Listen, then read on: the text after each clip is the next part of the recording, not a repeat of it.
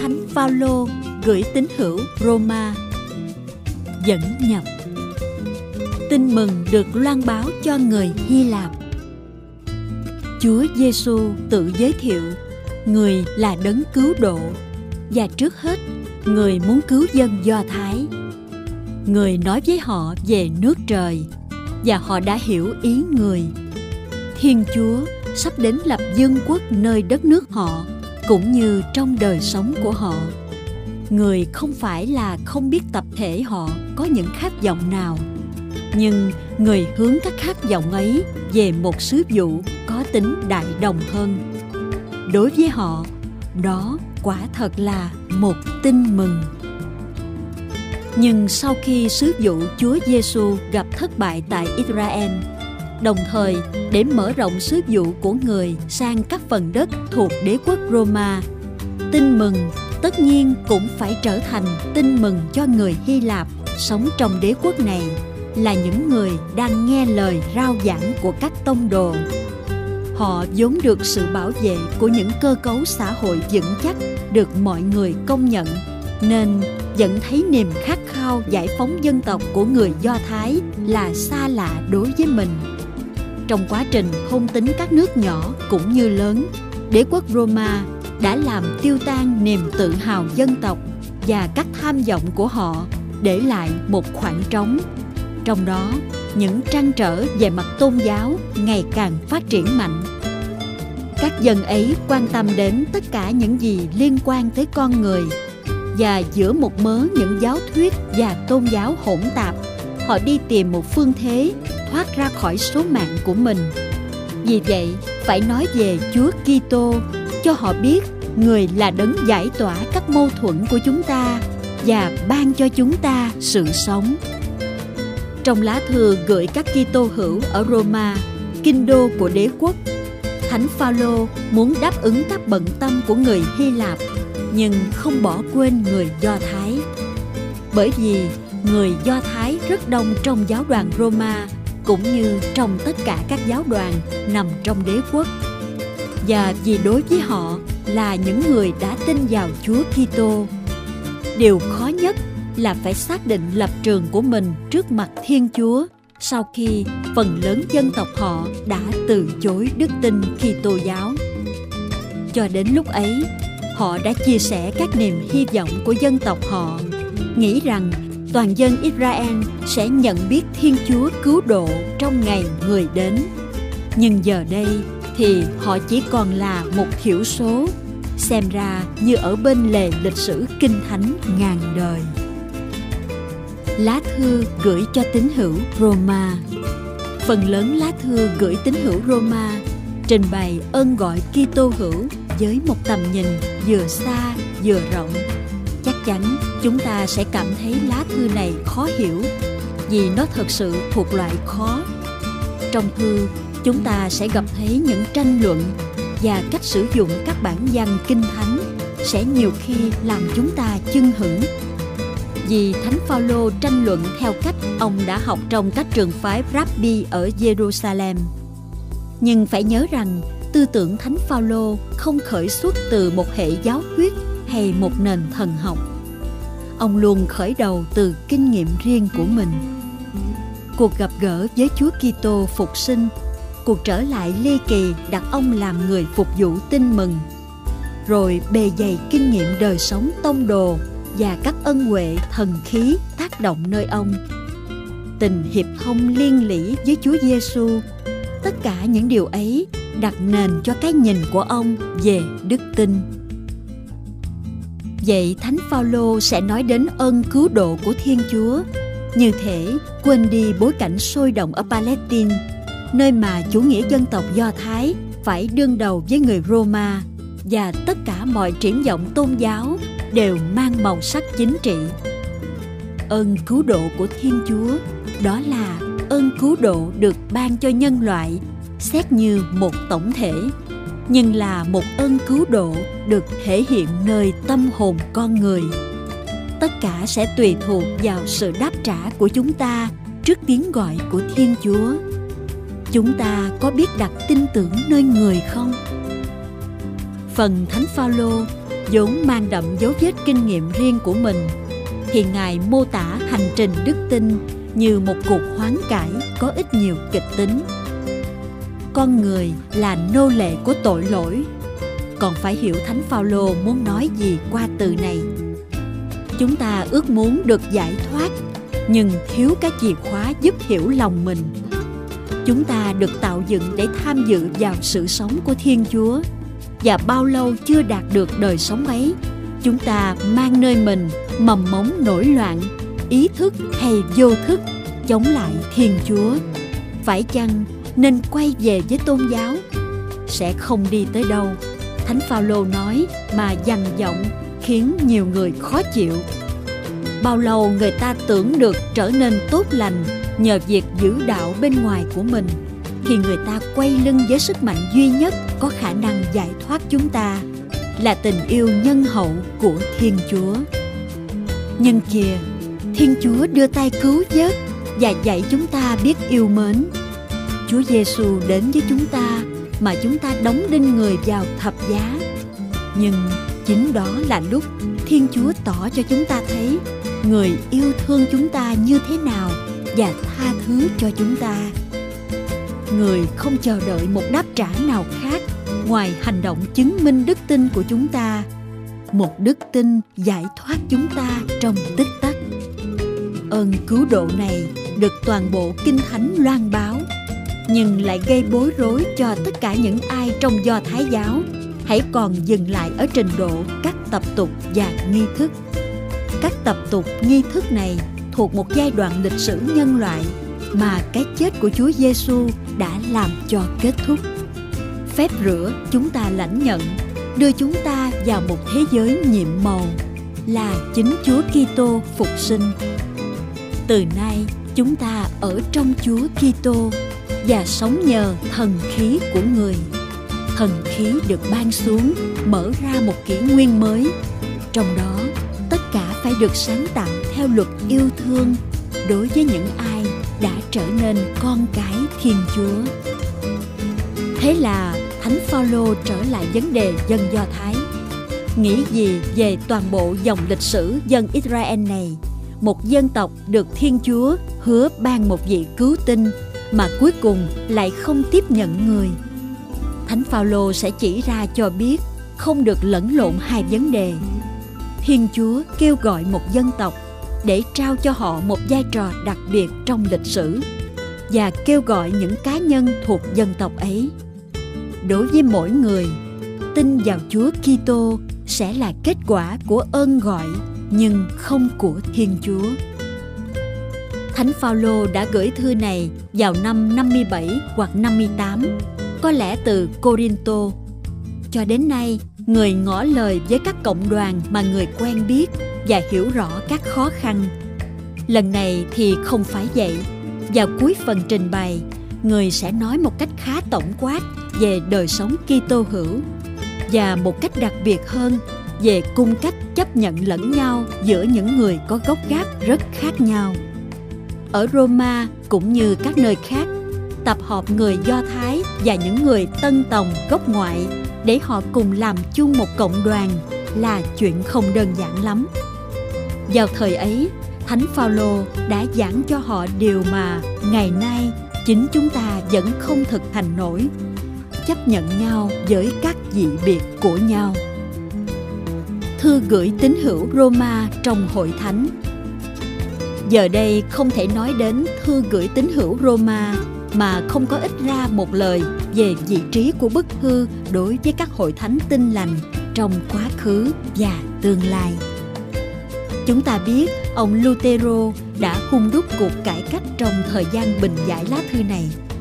Ông đã không sai lầm khi nhận thấy trong thư lời kết án một hội thánh hưởng thụ an lạc nơi trần gian. Trong đó, đức tin thường chỉ còn là những tập tục, những nghi lễ đã bị cắt đứt khỏi đức tin. Mà đức tin mới là giá trị chính yếu để được cứu độ.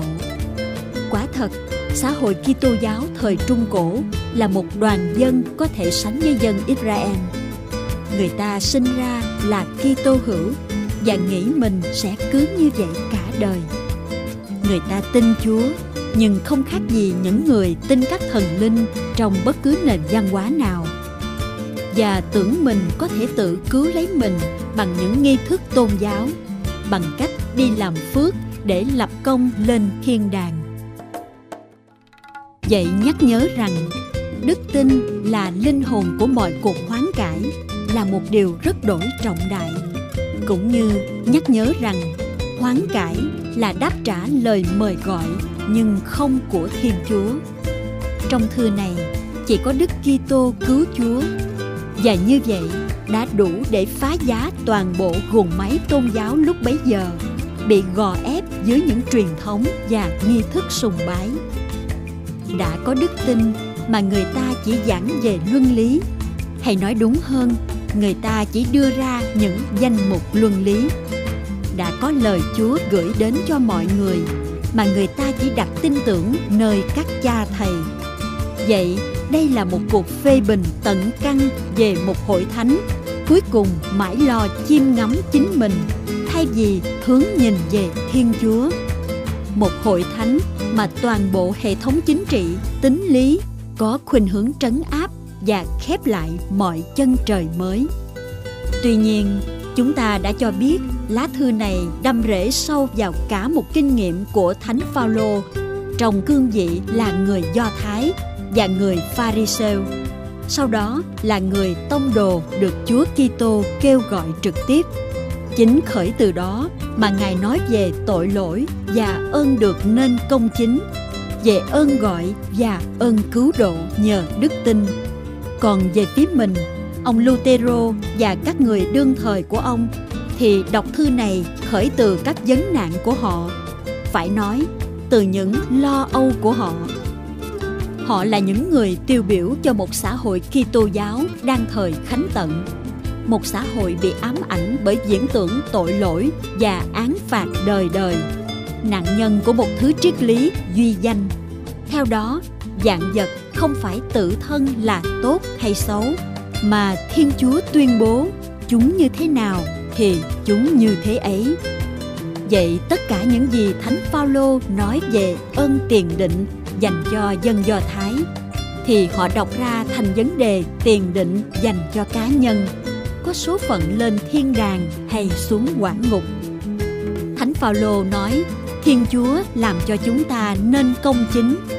Lúc ấy, từ này chưa mang một ý nghĩa rõ ràng, để cho hiểu rằng thiên chúa tái lập nơi chúng ta một trật tự giống là trật tự thật của chúng ta còn họ thì hiểu rằng, nếu chúng ta tin, thiên chúa sẽ coi chúng ta là công chính, mặc dù nơi chúng ta chẳng có gì thay đổi. Các diễn tượng rộng lớn về một nhân loại ba chìm bảy nổi dưới tác động của tội lỗi và ân sủng, bất lực tự giải thoát chính mình, sẽ thu hẹp lại thành một vấn đề cá nhân. Tôi thật sự tự do hay chỉ là một con cờ của ân sủng? Hiểu sát mặt chữ ngôn ngữ tượng hình của thánh phaolô, người ta sẽ dựng lên một giáo thuyết về tội nguyên thủy, tổ tông. Theo đó, tất cả chúng ta đều phải trả giá cho đến đời đời tội phạm của vị thủy tổ. Nhiều thế hệ tinh lành và công giáo sẽ mang dấu vết các tranh luận này, dù là nói về ơn cứu độ duy nhờ đức tin hay nhờ đức tin và việc làm hay nhờ đức tin, việc làm và các bí tích. Thì tình yêu Chúa Cha và Đức Kitô cứu Chúa vẫn mãi ở hàng thứ yếu. Đứng sau cái ám ảnh về ơn cứu độ. Làm sao tôi có thể xoay sở được trong cái khung cứng ngắc này mà thiên chúa giam hãm tôi? Vị thiên chúa công minh truyền xuống những phán quyết khắc khe, kết án quả ngục một cách dễ dàng sẽ là một chấn thương tinh thần mà phương tây phải chịu. Chuẩn bị cuộc nổi loạn là chủ nghĩa vô thần đấu tranh. Ngày nay, hiểu biết điều ấy không phải là vô ích. Một khi đã thường xuyên tiếp xúc với thánh Phaolô, và nhất là qua thư gửi tín hữu Roma, thì có thể nhận thấy rằng đối với ngài, cha của Chúa Giêsu thật sự là một người cha và người được yêu mến muôn phần nơi ngài, người ta khám phá trăm ngàn chi tiết, biểu lộ kinh nghiệm Ngài hiệp thông liên lỉ và sống trong Thiên Chúa Ba Ngôi. Một kinh nghiệm rất gần với kinh nghiệm của Thánh Gioan. Điều đó không cản trở chúng ta tìm lại trong thư này chính cái mà ông Lutero sau Thánh Âu Tinh đã nhận thấy. Một trình bày tài tình về mầu nhiệm loài người được Chúa Kitô cứu độ. Có lẽ vì đã phần nào lãng quên lá thư và giáo thuyết này mà người công giáo thường hay tự đóng khung trong các nghi thức và bí tích mà sao lãng sứ vụ của mình.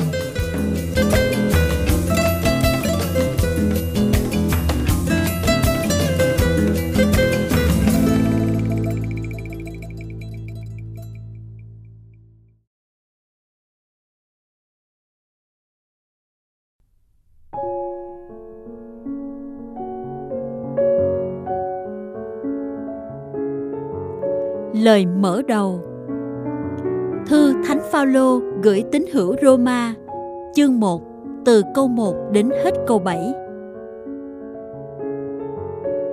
Tôi là Phaolô, tôi tớ của Đức Kitô Giêsu. Tôi được gọi làm tông đồ và dành riêng để loan báo tin mừng của Thiên Chúa. Tin mừng ấy, xưa người đã dùng các ngôn sứ của người mà hứa trước trong Kinh Thánh. Đó là tin mừng về con của người là Đức Giêsu Kitô, Chúa chúng ta.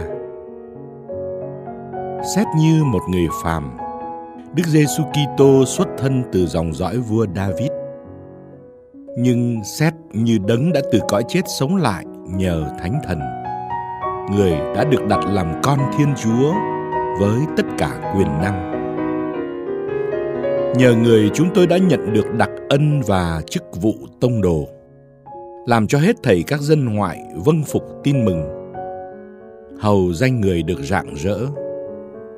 Trong số đó có cả anh em là những người đã được kêu gọi để thuộc về Đức Giêsu Kitô. Kính gửi tất cả anh em ở Roma, những người được Thiên Chúa yêu thương, được kêu gọi làm dân thánh Xin Thiên Chúa là Cha chúng ta và xin Chúa Giêsu Kitô ban cho anh em ân sủng và bình an. Tạ ơn và cầu xin. Thư Thánh Phaolô gửi tín hữu Roma, chương 1, từ câu 8 đến hết câu 15. Trước hết, nhờ Đức Giêsu Kitô, tôi tạ ơn Thiên Chúa của tôi về tất cả anh em. Vì trong khắp hoàn cầu, ai ai cũng đều nói đến lòng tin của anh em. Thiên chúa là đấng tôi hết lòng thờ phượng khi loan báo tin mừng về con của người. Chính người làm chứng cho tôi là tôi hằng nhắc nhở đến anh em. Mỗi khi cầu nguyện, tôi hằng xin người cho tôi có ngày nào được dịp tốt đến thăm anh em nếu người muốn. Thật vậy, tôi rất ước ao được gặp anh em để chia sẻ với anh em phần nào ân huệ của Thánh Thần. Nhờ đó anh em vững mạnh, nghĩa là để chúng ta cùng khích lệ nhau. Bởi vì cả anh em lẫn tôi, chúng ta đều chung một niềm tin. Thưa anh em, tôi không muốn để anh em chẳng hay biết là đã nhiều lần tôi có ý định đến thăm anh em mong cũng thâu lượm được kết quả nào đó nơi anh em, như đã thâu lượm được nơi các dân ngoại khác. Nhưng cho đến nay, tôi cứ bị ngăn trở hoài. Tôi mắc nợ người hy lạp cũng như người Manzi người thông thái cũng như người rốt nát. Bởi vậy, tôi nóng lòng loan báo tin mừng cho cả anh em nữa, những người đang sống ở roma. Con người được ơn cứu độ nhờ đức tin. Phần 1 Thiên Chúa làm cho con người nên công chính. Đề tài bức thư Thư Thánh Phaolô gửi tín hữu Roma, chương 1, từ câu 16 đến hết câu 17. Vâng, tôi không hổ thẹn vì tin mừng. Quả thế, Tin mừng là sức mạnh Thiên Chúa dùng để cứu độ bất cứ ai có lòng tin, trước là người Do Thái, sau là người Hy Lạp. Vì trong tin mừng, sự công chính của Thiên Chúa được mặc khải nhờ đức tin để đưa đến đức tin. Như có lời chép, người công chính nhờ đức tin sẽ được sống.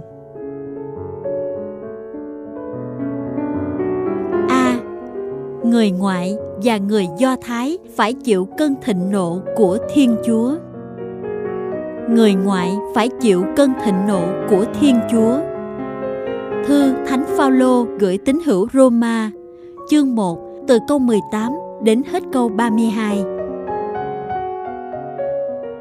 Thật vậy, từ trời, Thiên Chúa mặc khải cơn thịnh nộ của người, chống lại mọi thứ vô luân và bất chính của những người lấy sự bất chính mà giam hãm chân lý.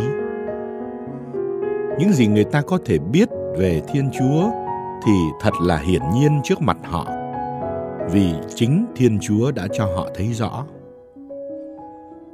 Quả vậy, những gì người ta không thể nhìn thấy được nơi Thiên Chúa, tức là quyền năng vĩnh cửu và thần tính của người, thì từ khi Thiên Chúa tạo thành vũ trụ, trí khôn con người có thể nhìn thấy được qua những công trình của người.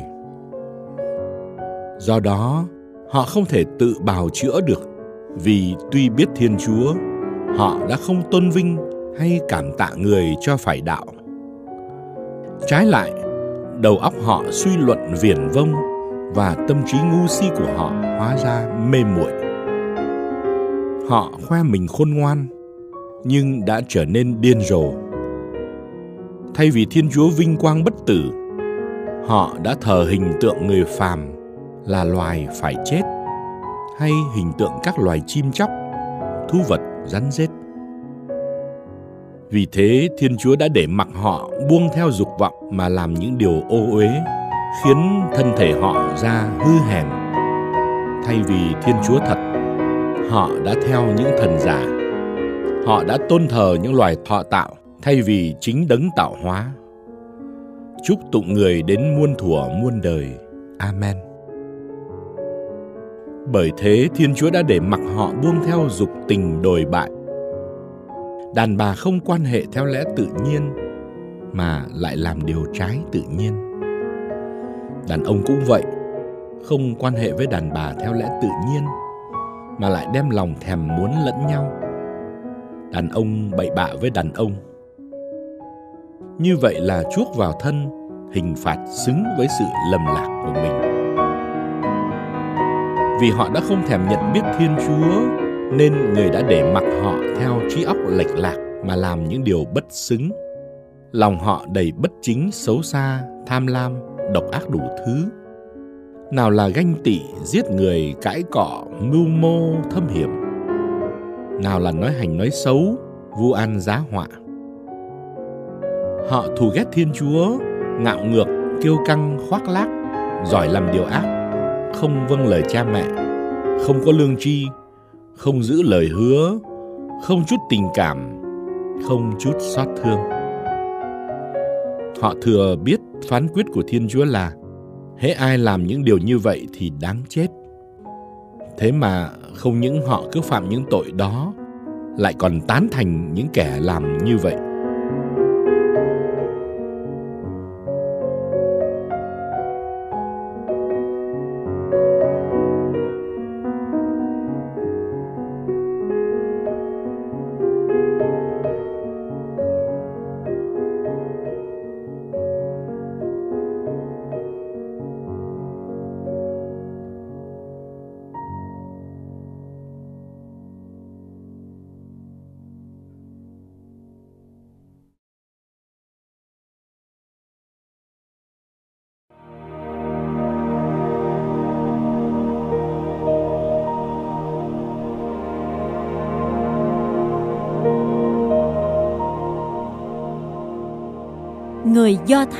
Cũng phải chịu cơn thịnh nộ của Thiên Chúa. Thư Thánh Phaolô gửi tín hữu Roma, chương 2 từ câu 1 đến hết câu 11. Hỡi người, dù bạn là ai đi nữa mà bạn xét đoán thì bạn cũng không thể tự bào chữa được. Vì khi bạn xét đoán người khác mà bạn cũng làm như họ thì bạn tự kết án chính mình. Chúng ta biết rằng, Thiên Chúa cứ theo sự thật mà xét xử những ai làm những điều đó. Còn bạn, hỡi người xét đoán những kẻ làm những điều đó, trong khi chính mình cũng làm như vậy, bạn tưởng mình sẽ khỏi bị thiên chúa xét xử sao hay là bạn coi thường lòng chúa vô cùng nhân hậu, khoan dung, đại lượng, mà không nhận ra rằng thiên chúa nhân hậu như thế là để thúc giục bạn hối cải sao thế nhưng bạn lòng chai giả dạ đá không chịu hối cải và như vậy bạn càng làm cho cơn thịnh nộ của thiên chúa trồng chất trên đầu bạn trong ngày Thiên Chúa nổi cơn thịnh nộ và biểu lộ phán quyết công minh. Ngày đó Thiên Chúa sẽ thưởng phạt mỗi người tùy theo việc họ làm. Những ai bền chí làm việc thiện mà tìm vinh quang, danh dự và phúc trường sinh bất tử thì Thiên Chúa sẽ cho họ được sống đời đời. Còn những ai chống Thiên Chúa mà không vâng phục chân lý và chạy theo điều ác, thì người sẽ nổi trận lôi đình, chút cơn thịnh nộ xuống đầu họ người sẽ bắt mọi kẻ làm điều ác phải gian nan khốn khổ, trước là người do thái, sau là người hy lạp nhưng người sẽ ban vinh quang, danh dự và bình an cho tất cả những ai làm điều thiện. Trước là người do thái, sau là người hy lạp.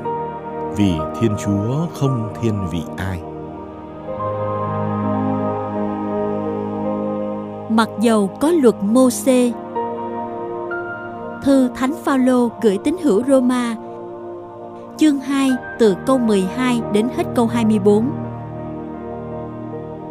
Quả thế những người không biết luật mô xê mà phạm tội thì sẽ bị diệt vong không chiếu theo luật đó. Còn những người sống dưới luật mô xê mà phạm tội thì sẽ bị xét xử theo luật đó. Thật vậy, người ta được Thiên Chúa coi là công chính, không phải vì nghe biết lề luật, nhưng là vì tuân giữ lề luật. Dân ngoại là những người không có luật mô xê, nhưng mỗi khi họ theo lẽ tự nhiên mà làm những gì luật dạy, thì họ là luật cho chính mình, mặc dầu họ không có luật mô. Họ cho thấy là điều gì luật đòi hỏi thì đã được ghi khắc trong lòng họ. Lương tâm họ cũng chứng thực điều đó vì họ tự phán đoán trong lòng.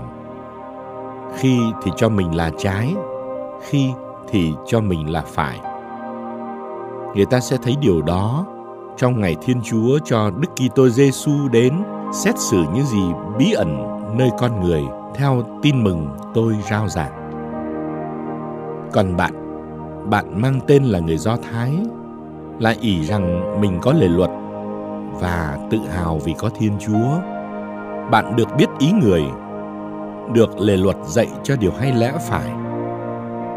Bạn xác tín rằng mình là người dẫn dắt kẻ mù lòa, là ánh sáng cho kẻ ở trong bóng tối, là nhà giáo dục kẻ u mê, là thầy dạy người non dại. Vì bạn tưởng mình có lề luật là có tất cả tri thức và chân lý. Vậy, bạn biết dạy người khác mà lại không dạy chính mình. Bạn giảng đừng trộm cắp mà bạn lại trộm cắp. Bạn nói chớ ngoại tình mà bạn lại ngoại tình. Bạn gớm ghét ngẫu tượng mà bạn lại cướp bóc đền miếu. Bạn tự hào vì có lề luật mà bạn lại vi phạm lệ luật. Và như vậy, bạn làm nhục Thiên Chúa Thật đúng như lời chép, chính vì các người mà danh Thiên Chúa bị phỉ báng giữa chư dân. Mặc dầu có phép cắt bì. Thư Thánh Phaolô gửi tín hữu Roma. Chương 2 từ câu 25 đến hết câu 29. Còn phép cắt bì đã hẳn là có ích nếu bạn thi hành lề luật. Nhưng nếu bạn vi phạm lề luật, thì bạn có được cắt bì cũng kể như không cắt bì. Trái lại, nếu người không được cắt bì mà giữ như điều luật dạy thì tuy họ không được cắt bì, Thiên Chúa chẳng coi họ như đã được cắt bì sao? Người không được cắt bì trong thân xác mà vẫn chu toàn lề luật. Người ấy sẽ lên án bạn vì bạn có lề luật ghi chép hẳn hoi và bạn đã được cắt bì mà vẫn vi phạm lề luật. Thật vậy, người Do Thái chính hiệu không phải là căn cứ vào cái thấy được bên ngoài. Phép cắt bì chính hiệu không phải là căn cứ vào cái thấy được bên ngoài, nơi thân xác. Nhưng người Do Thái chính hiệu là người Do Thái tận đáy lòng. Phép cắt bì chính hiệu là phép cắt bì trong tâm hồn, theo tinh thần của lề luật, chứ không phải theo chữ viết của lề luật. Người như thế được Thiên Chúa chứ không phải người phàm khen ngợi.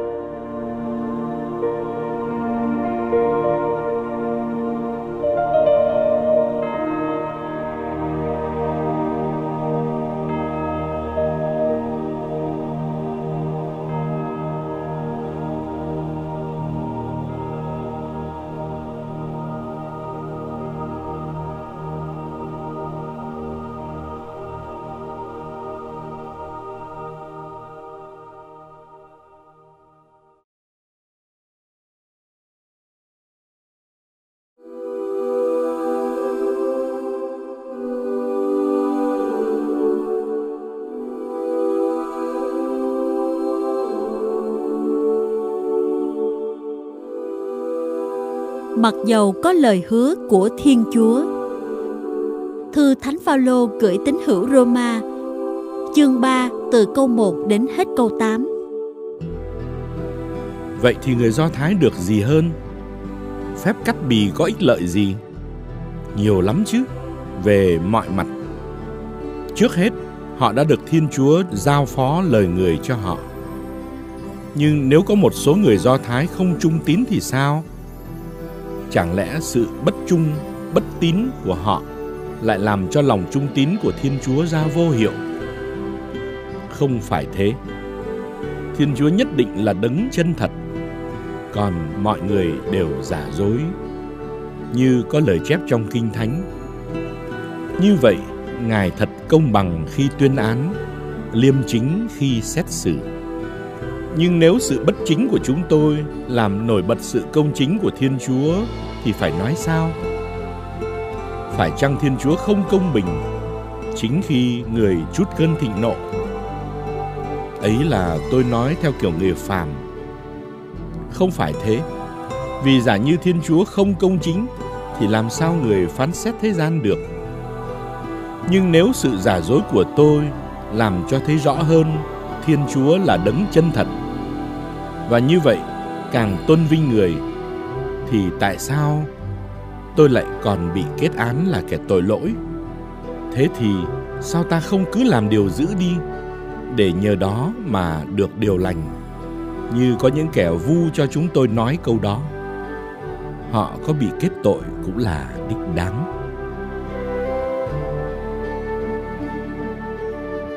Mọi người đều bị tội lỗi thống trị. Thư Thánh Phaolô gửi tín hữu Roma Chương 3 từ câu 9 đến hết câu 20 Vậy thì sao? Người Do Thái chúng tôi có hơn gì người khác không? Không hơn gì cả Quả thế, chúng ta đã chứng minh rằng mọi người, Do Thái cũng như Hy Lạp đều bị tội lỗi thống trị. Như có lời chép rằng, không ai là người công chính dẫu một người cũng không. Chẳng ai có lương chi chẳng ai kiếm tìm thiên chúa. Người người đã lìa xa chính lộ, chỉ biết theo nhau làm chuyện suy đồi. Chẳng có một ai làm điều thiện, dẫu một người cũng không. Cửa họng chúng như nấm mồ mở rộng, khéo đẩy đưa ba tấc lưỡi phình phờ. Chúng chứa đầy mồm nọc độc hổ mang miệng độc dữ điêu ngoa những buông lời nguyền rủa. Chúng nhanh chân đi đổ máu người ta đi tới đâu cũng gieo tai rắc họa. Chúng chẳng biết con đường đưa tới bình an chẳng thấy cần phải kính sợ thiên chúa. Chúng ta biết rằng tất cả những gì sách luật nói là nhằm những người sống dưới luật đó. Như vậy, ai ai cũng phải câm miệng và mọi người trên thế gian đều đắc tội trước tòa Thiên Chúa. Bởi lẽ trước nhan Chúa, không người phàm nào được nhìn nhận là công chính vì đã làm những gì luật dạy. Luật chẳng qua chỉ làm cho người ta ý thức về tội. B. Con người được nên công chính nhờ đức tin. Thiên Chúa cho thấy người là đấng công chính. Thư Thánh Phaolô gửi tín hữu Roma chương 3 từ câu 21 đến hết câu 26. Nhưng ngày nay, sự công chính của Thiên Chúa đã được thể hiện mà không cần đến luật Môsê. Điều này sách luật và các ngôn sứ làm chứng. Quả thế người ta được Thiên Chúa làm cho nên công chính nhờ lòng tin vào Đức Giêsu Kitô. Tất cả những ai tin đều được như thế, bất luận là ai. Thật vậy, mọi người đã phạm tội và bị tước mất vinh quang Thiên Chúa, nhưng họ được trở nên công chính do ân huệ Thiên Chúa ban không. Nhờ công trình cứu chuộc thực hiện trong Đức Kitô Giêsu. Thiên Chúa đã đặt người làm hy lễ xá tội nhờ máu của người cho những ai có lòng tin. Như vậy, Thiên Chúa cho thấy người là đấng công chính. Trước kia, trong thời Thiên Chúa nhẫn nại, người đã bỏ qua các tội lỗi người ta phạm. Nhưng bây giờ, người muốn cho thấy rằng người vừa là đấng công chính, vừa làm cho kẻ tin vào Đức Giêsu được nên công chính. vai trò của đức tin Thư Thánh Phaolô gửi tín hữu Roma chương 3 từ câu 27 đến hết câu 31 Vậy thì hãnh diện ở chỗ nào? Chẳng còn gì để hãnh diện Dựa vào luật nào mà hãnh diện? Vào việc làm chăng? Không, Nhưng dựa vào lòng tin Thật vậy chúng tôi nghĩ rằng người ta được nên công chính vì tin, chứ không phải vì làm những gì luật dạy hay là thiên chúa chỉ là thiên chúa của người do thái thôi? Thiên chúa không là thiên chúa của các dân ngoại nữa sao? Có chứ. Người cũng là thiên chúa của các dân ngoại nữa. Vì chỉ có một thiên chúa đấng làm cho người được cắt bì nên công chính vì họ tin. Và làm cho người không được cắt bì nên công chính cũng bởi họ tin. Vậy có phải là chúng ta dựa vào đức tin mà hủy bỏ lề luật chăng? Không phải thế. Trái lại, chúng ta củng cố lề luật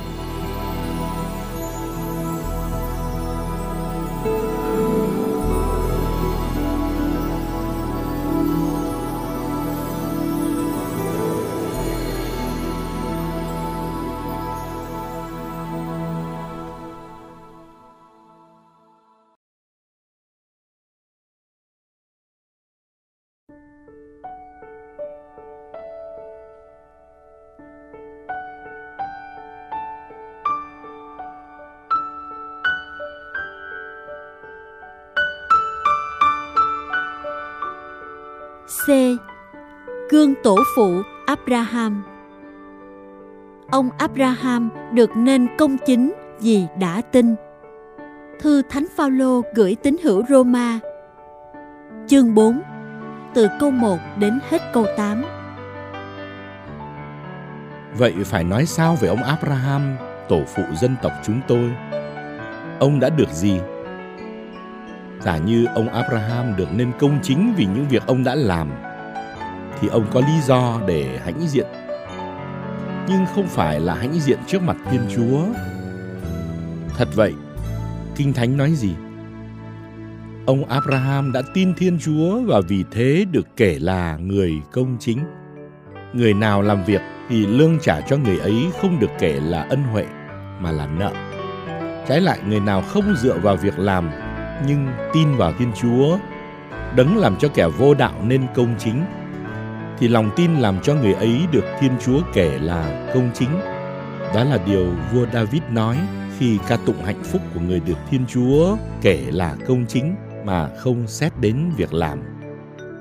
Hạnh phúc thay kẻ lỗi lầm mà được tha thứ, người có tội mà được khoan dung. Hạnh phúc thay người Chúa không kể là có tội. Không phải vì chịu phép cắt bì. Thư Thánh Phaolô gửi tín hữu Roma. Chương 4, từ câu 9 đến hết câu 12. Lời ca tụng hạnh phúc này chỉ áp dụng cho những người được cắt bì hay cho cả những người không được cắt bì nữa. Quả vậy, như chúng ta vừa nói, ông Abraham đã tin và vì thế được kể là người công chính. Ông được kể là người công chính khi nào? Trước hay là sau khi ông được cắt bì? Không phải sau, mà là trước khi ông được cắt bì ông nhận được phép cắt bì như dấu hiệu chứng thực rằng nhờ tin mà ông được trở nên công chính trước khi được cắt bì. Như vậy, ông là cha của mọi kẻ tin mà không được cắt bì. Và vì tin nên được kể là công chính. Ông cũng là cha của những người được cắt bì, nhưng không phải chỉ được cắt bì, mà còn dõi bước tổ phụ chúng ta là ông Abraham trên đường đức tin. Đức tin ông đã có trước khi được cắt bì. Không phải vì giữ lệ luật. Thư Thánh Phaolô gửi tín hữu Roma, chương 4, từ câu 13 đến hết câu 17. Thật vậy, không phải chiếu theo lề luật mà Thiên Chúa đã hứa cho ông Abraham và dòng dõi ông được thế gian làm gia nghiệp. Nhưng ông được lời hứa đó vì đã trở nên công chính nhờ lòng tin.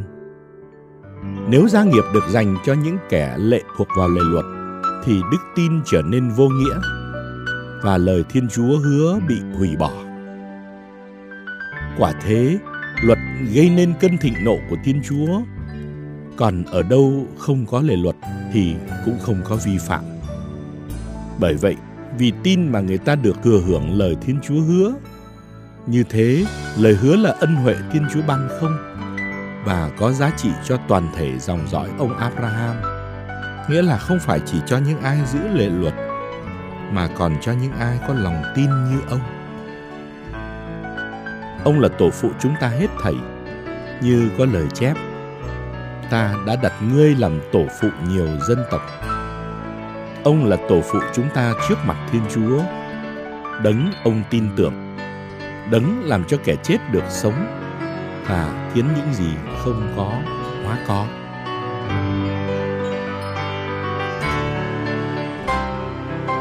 Lòng tin của ông Abraham và lòng tin của chúng ta. Thư Thánh Phaolô gửi tín hữu Roma, chương 4, từ câu 18 đến hết câu 25. Mặc dầu không còn gì để trông cậy, ông vẫn trông cậy và vững tin. Do đó, ông đã trở thành tổ phụ nhiều dân tộc như lời Thiên Chúa phán. Dòng dõi ngươi sẽ đông đảo như thế. Ông đã gần 100 tuổi nhưng ông vẫn vững tin không nao núng khi nghĩ rằng thân xác ông cũng như dạ bà Sarah đều đã chết. Ông đã chẳng mất niềm tin, chẳng chút nghi ngờ lời Thiên Chúa hứa Trái lại nhờ niềm tin, ông đã nên vững mạnh và tôn vinh Thiên Chúa vì ông hoàn toàn xác tín rằng điều gì Thiên Chúa đã hứa thì người cũng có đủ quyền năng thực hiện. Bởi thế, ông được kể là người công chính. Nhưng khi viết, ông được kể là người công chính, thì không phải chỉ nói về ông, mà còn nói về cả chúng ta nữa chúng ta sẽ được kể là công chính vì tin vào đấng đã làm cho Đức Giêsu Chúa chúng ta sống lại từ cõi chết. Đức Giêsu chính là đấng đã bị trao nộp vì tội lỗi chúng ta và đã được Thiên Chúa làm cho sống lại để chúng ta được nên công chính.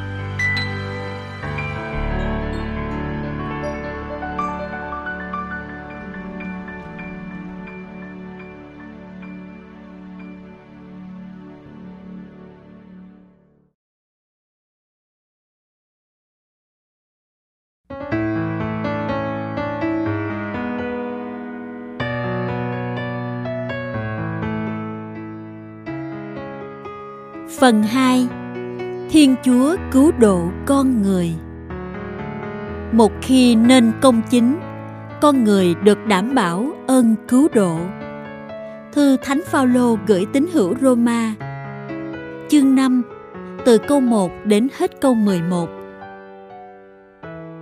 Vậy một khi đã được nên công chính nhờ đức tin, chúng ta được bình an với Thiên Chúa nhờ Đức Giêsu Kitô Chúa chúng ta. Vì chúng ta tin, nên Đức Giêsu đã mở lối cho chúng ta vào hưởng ân sủng của Thiên Chúa như chúng ta đang được hiện nay.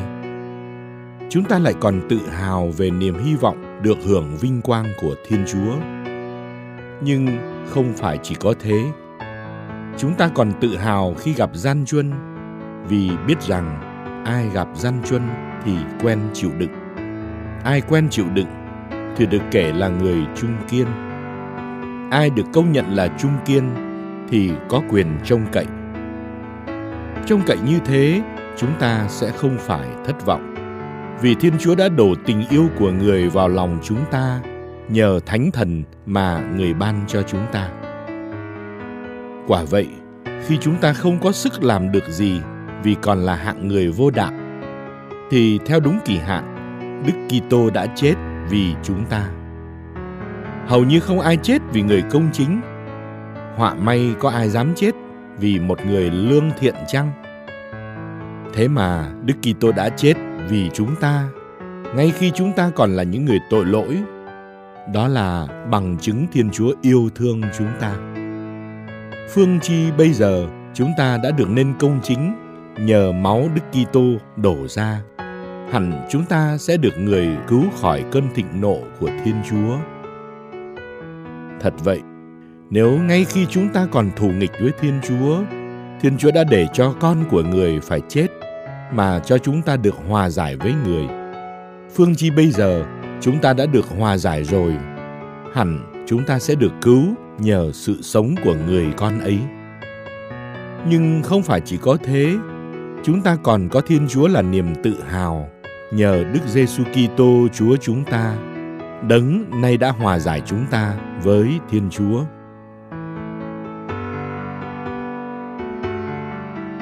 A. Chúng ta được giải thoát khỏi tội lỗi, sự chết và lề luật. Adam và Đức Kitô Giêsu. Thư Thánh Phaolô gửi tín hữu Roma, chương 5, từ câu 12 đến hết câu 21 vì một người duy nhất mà tội lỗi đã xâm nhập trần gian và tội lỗi gây nên sự chết. Như thế, sự chết đã lan tràn tới mọi người, bởi vì mọi người đã phạm tội. Trước khi có lề luật, đã có tội lỗi ở trần gian. Nhưng nếu không có luật, thì tội không bị kể là tội. Thế mà, từ thời adam đến thời môi-se, sự chết đã thống trị cả những người đã không phạm tội bất tuân lệnh Thiên Chúa như Adam đã phạm. Adam là hình ảnh đấng sẽ tới. Nhưng sự sa ngã của Adam không thể nào sánh được với ân huệ của Thiên Chúa. Thật vậy, nếu vì một người duy nhất đã sa ngã mà muôn người phải chết, thì ân sủng của Thiên Chúa ban nhờ một người duy nhất là Đức Giêsu Kitô còn dồi dào hơn biết mấy cho muôn người. Ơn Thiên Chúa ban cũng khác với hậu quả do một người phạm tội đã gây ra.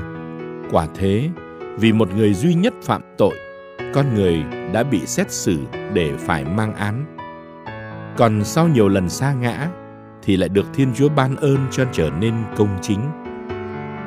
Nếu chỉ vì một người, một người duy nhất xa ngã mà sự chết đã thống trị, thì điều Thiên Chúa làm qua một người duy nhất là Đức Giêsu Kitô lại còn lớn lao hơn biết mấy.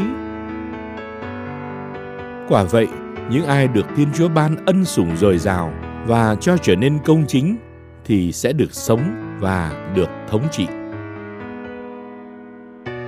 Tóm lại, cũng như vì một người duy nhất đã sa ngã mà mọi người bị Thiên Chúa kết án, thì nhờ một người duy nhất đã thực hiện lẽ công chính, mọi người cũng được Thiên Chúa làm cho nên công chính nghĩa là được sống. Thật vậy, cũng như vì một người duy nhất đã không vâng lời Thiên Chúa mà muôn người thành tội nhân, thì nhờ một người duy nhất đã vâng lời Thiên Chúa, muôn người cũng sẽ thành người công chính. Lề luật đã xen vào để cho sự sa ngã lan tràn. Nhưng ở đâu tội lỗi đã lan tràn, ở đó ân sủng càng chứa chan gấp bội. Như vậy, nếu tội lỗi đã thống trị bằng cách làm cho người ta phải chết, thì ân sủng cũng thống trị bằng cách làm cho người ta nên công chính để được sống đời đời. Nhờ Đức Giêsu Kitô, Chúa chúng ta.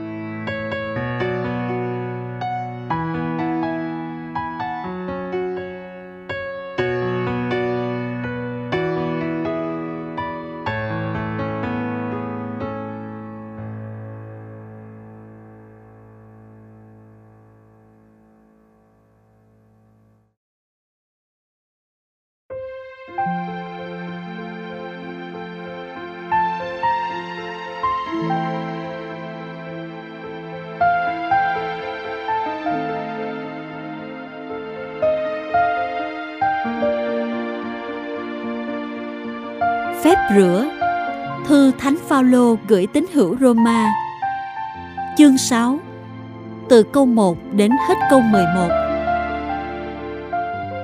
Vậy phải nói sao? Chúng ta cứ ở mãi trong tội lỗi để ân sủng càng lan tràn ư? Không phải thế. Chúng ta là những kẻ đã chết đối với tội lỗi thì làm sao còn sống mãi trong tội được? Anh em không biết rằng khi chúng ta được dìm vào nước thanh tẩy để thuộc về Đức Kitô Giêsu là chúng ta được dìm vào trong cái chết của người sao? Vì được dìm trong cái chết của người, chúng ta đã cùng được mai táng với người. Bởi thế, cũng như người đã được sống lại từ cõi chết nhờ quyền năng vinh hiển của Chúa Cha, thì chúng ta cũng được sống một đời sống mới. Thật vậy, vì chúng ta đã nên một với Đức Kitô nhờ được chết như người đã chết, thì chúng ta cũng sẽ nên một với người nhờ được sống lại như người đã sống lại. Chúng ta biết rằng con người cũ nơi chúng ta đã bị đóng đinh vào thập giá với Đức Kitô. Như vậy, con người do tội lỗi thống trị đã bị hủy diệt để chúng ta không còn làm nô lệ cho tội lỗi nữa. Quả thế, ai đã chết thì thoát khỏi quyền của tội lỗi. Nếu chúng ta đã cùng chết với Đức Kitô, chúng ta cũng sẽ cùng sống với người. Đó là niềm tin của chúng ta. Thật vậy chúng ta biết rằng một khi Đức Kitô đã sống lại từ cõi chết thì không bao giờ người chết nữa.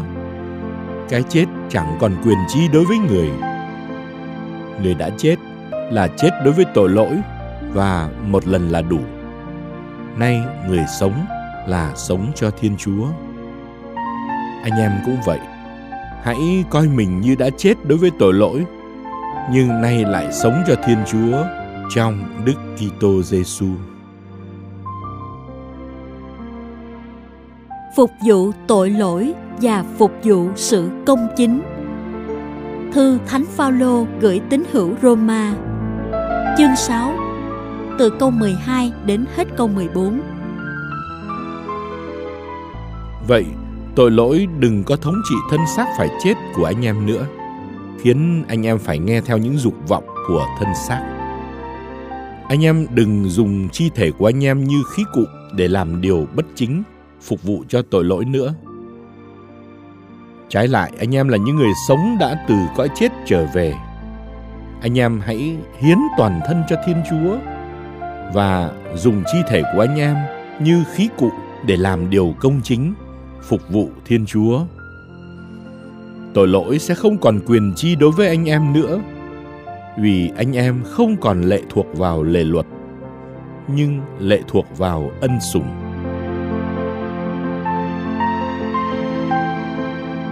Người tín hữu được giải thoát khỏi tội lỗi. Thư Thánh Phaolô gửi tín hữu Roma chương 6 từ câu 15 đến hết câu 19. Vậy thì sao? Chúng ta cứ phạm tội ư? Vì chúng ta không còn lệ thuộc vào lệ luật, nhưng lệ thuộc vào ân sủng. Không đời nào. Anh em không biết sao, khi đem thân làm nô lệ để vâng phục ai, thì anh em là nô lệ của người mà anh em vâng phục. Hoặc làm nô lệ tội lỗi thì sẽ phải chết. Hoặc làm nô lệ phục vụ Thiên Chúa thì sẽ được nên công chính. Tạ ơn Thiên Chúa. Trước kia anh em làm nô lệ tội lỗi, nhưng nay anh em đã hết lòng vâng theo quy luật đạo lý đã đào tạo anh em. Anh em đã được giải thoát khỏi ách tội lỗi mà trở thành nô lệ sự công chính. Ấy là tôi nói theo kiểu người phàm, hợp với tầm hiểu biết yếu kém của anh em. Trước đây anh em đã dùng chi thể của mình mà làm những điều ô uế và sự vô luân để trở thành vô luân. Thì nay anh em cũng hãy dùng chi thể làm nô lệ sự công chính để trở nên thánh thiện. Kết quả của tội lỗi và kết quả của sự công chính. Thư Thánh Phaolô gửi tín hữu Roma chương 6 từ câu 20 đến hết câu 23. Khi còn là nô lệ tội lỗi, anh em được tự do không phải làm điều công chính. Bấy giờ anh em thu được kết quả nào bởi làm những việc mà ngày nay anh em phải xấu hổ? Vì rốt cuộc những việc ấy đưa đến chỗ chết. Nhưng giờ đây, anh em đã được giải thoát khỏi ách tội lỗi mà trở thành nô lệ của Thiên Chúa anh em thu được kết quả là được trở nên thánh thiện và rốt cuộc được sống đời đời. Thật vậy, lương bổng mà tội lỗi trả cho người ta là cái chết. Còn ân huệ Thiên Chúa ban không là sự sống đời đời trong Đức Kitô Giêsu, Chúa chúng ta.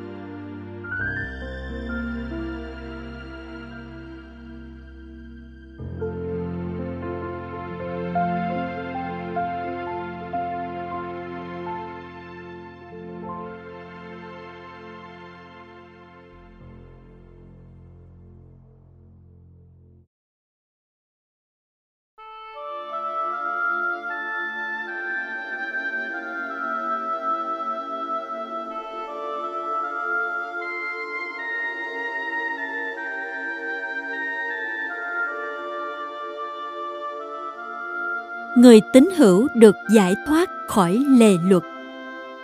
Thư Thánh Phaolô gửi tín hữu Roma, chương 7, từ câu 1 đến hết câu 6.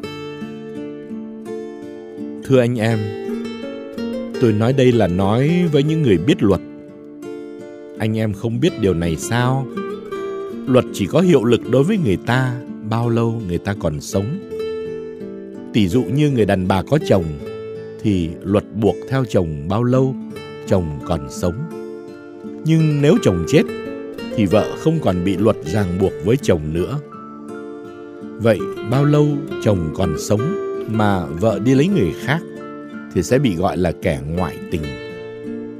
Nhưng nếu chồng chết thì vợ được tự do, không phải giữ luật đó nữa và có đi lấy người khác cũng không phải là ngoại tình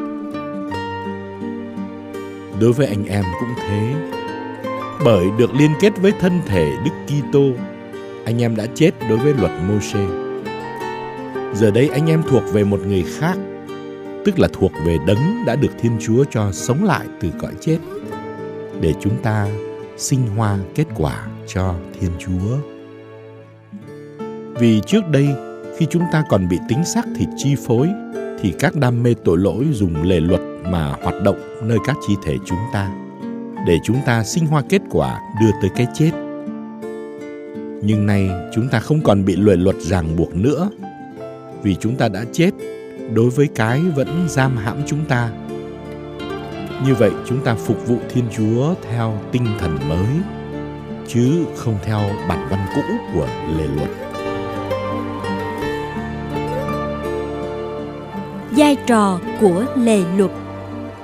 Thư Thánh Phaolô gửi tín hữu Roma Chương 7 Từ câu 7 đến hết câu 13 Vậy phải nói sao? Lề luật là tội chăng? Không phải thế, nhưng tôi đã chẳng biết tội là gì nếu không có lề luật. Thật vậy tôi đã chẳng biết ham muốn là gì nếu luật không dạy, ngươi không được ham muốn. Tội đã thừa cơ, dùng điều răn mà làm nảy sinh trong tôi đủ thứ ham muốn. Thật vậy, không có lời luật thì tội đã chết rồi. Xưa kia không có luật thì tôi sống, nhưng từ khi có điều răn thì tội bắt đầu sống, còn tôi thì chết. Thành thử điều răn lẽ ra phải đưa đến sự sống, lại dẫn tôi đến chỗ chết. Quả thế, tội đã thừa cơ dùng điều răn để quyến rũ tôi và cũng dùng điều răn đó để giết tôi. Như vậy, lề luật là thánh và điều răn cũng là thánh, đúng và tốt. Vậy phải chăng điều tốt lại đã gây nên cái chết cho tôi? Không phải thế.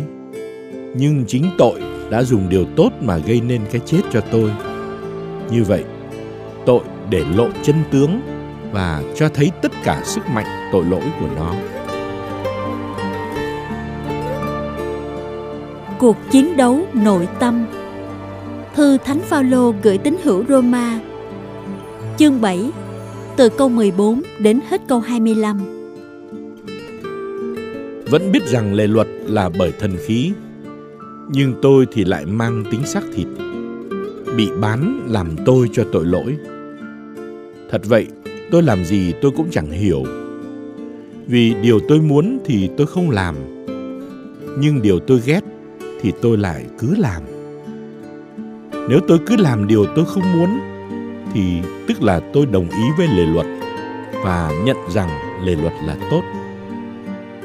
Vậy thật ra không còn phải là chính tôi làm điều đó, nhưng là tội vẫn ở trong tôi Tôi biết rằng sự thiện không ở trong tôi, nghĩa là trong xác thịt tôi. Thật vậy, muốn sự thiện thì tôi có thể muốn, nhưng làm thì không. Sự thiện tôi muốn thì tôi không làm, nhưng sự ác tôi không muốn, tôi lại cứ làm. Nếu tôi cứ làm điều tôi không muốn thì không còn phải là chính tôi làm điều đó, nhưng là tội vẫn ở trong tôi. Bởi đó tôi khám phá ra luật này. Khi tôi muốn làm sự thiện thì lại thấy sự ác xuất hiện ngay. Theo con người nội tâm, tôi vui thích vì luật của Thiên Chúa. Nhưng trong các chi thể của tôi, tôi lại thấy một luật khác. Luật này chiến đấu chống lại luật của lý trí và giam hãm tôi trong luật của tội là luật vẫn nằm sẵn trong các chi thể tôi. Tôi thật là một người khốn nạn ai sẽ giải thoát tôi khỏi thân xác phải chết này? Tạ ơn Thiên Chúa nhờ Đức Giêsu Kitô Chúa chúng ta. Như vậy, nếu theo lý trí thì tôi làm nô lệ luật của Thiên Chúa. Nhưng theo xác thịt thì tôi làm nô lệ luật của tội.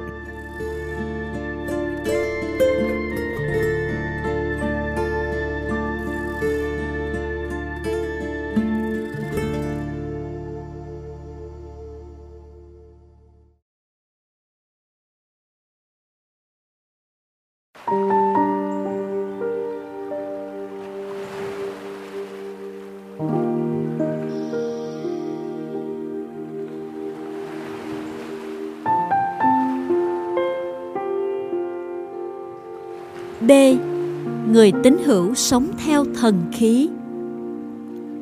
Sống theo thần khí. Thư Thánh Phaolô gửi tín hữu Roma. Chương 8. Từ câu 1 đến hết câu 13.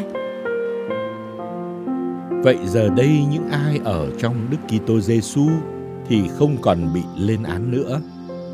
Thật vậy, luật của thần khí ban sự sống trong Đức Kitô Giêsu đã giải thoát tôi khỏi luật của tội và sự chết.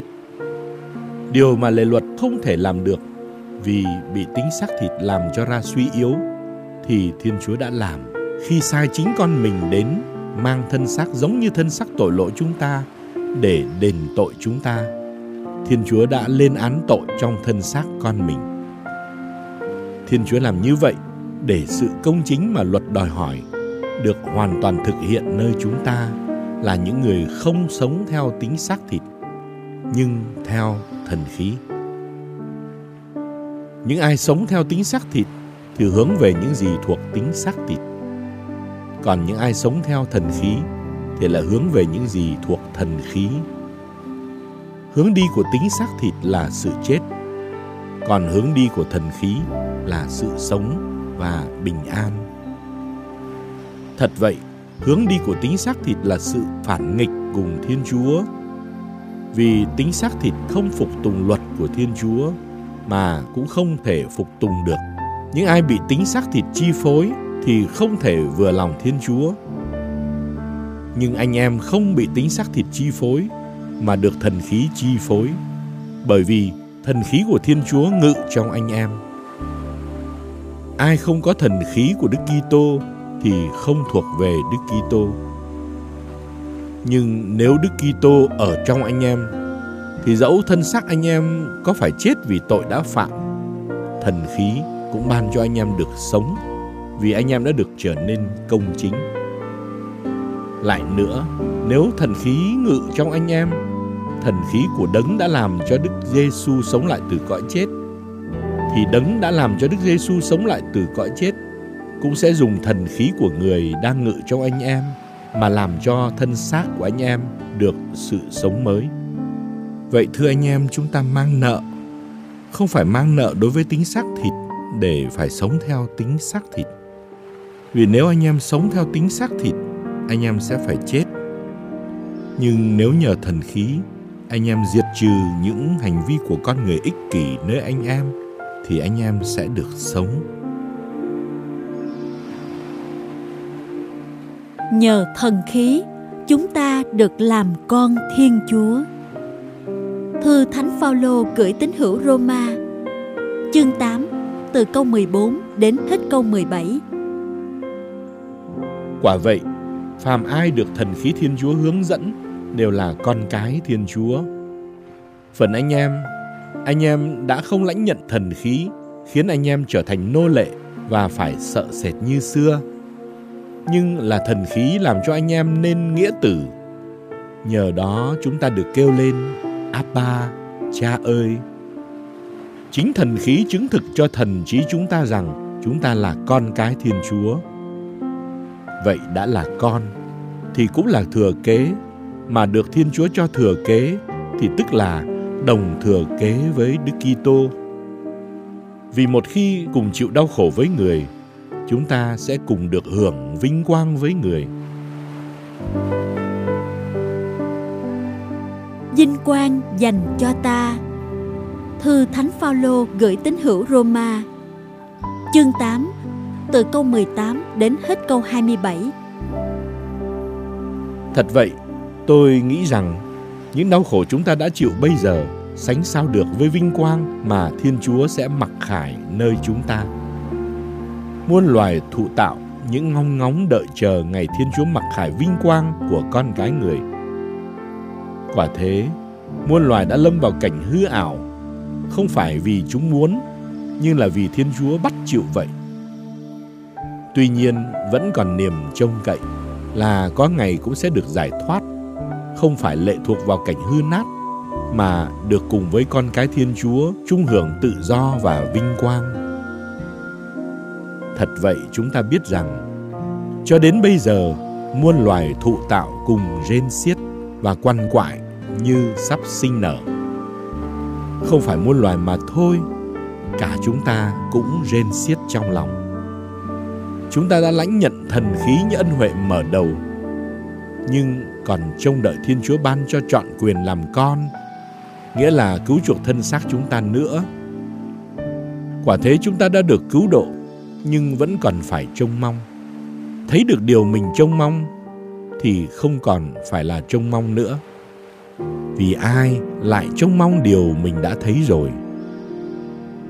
Nhưng nếu chúng ta trông mong điều mình chưa thấy thì đó là chúng ta bền trí đợi chờ. Hơn nữa, lại có thần khí giúp đỡ chúng ta là những kẻ yếu hèn vì chúng ta không biết cầu nguyện thế nào cho phải. Nhưng thần khí cầu thay nguyện giúp chúng ta bằng những tiếng rên xiết khôn tả. Và Thiên Chúa đấng thấu suốt tâm can, biết thần khí muốn nói gì. Vì thần khí cầu thay nguyện giúp cho dân thánh theo đúng ý Thiên Chúa. Ý định cứu độ của Thiên Chúa Thư Thánh Phaolô gửi tín hữu Roma Chương 8 từ câu 28 đến hết câu 30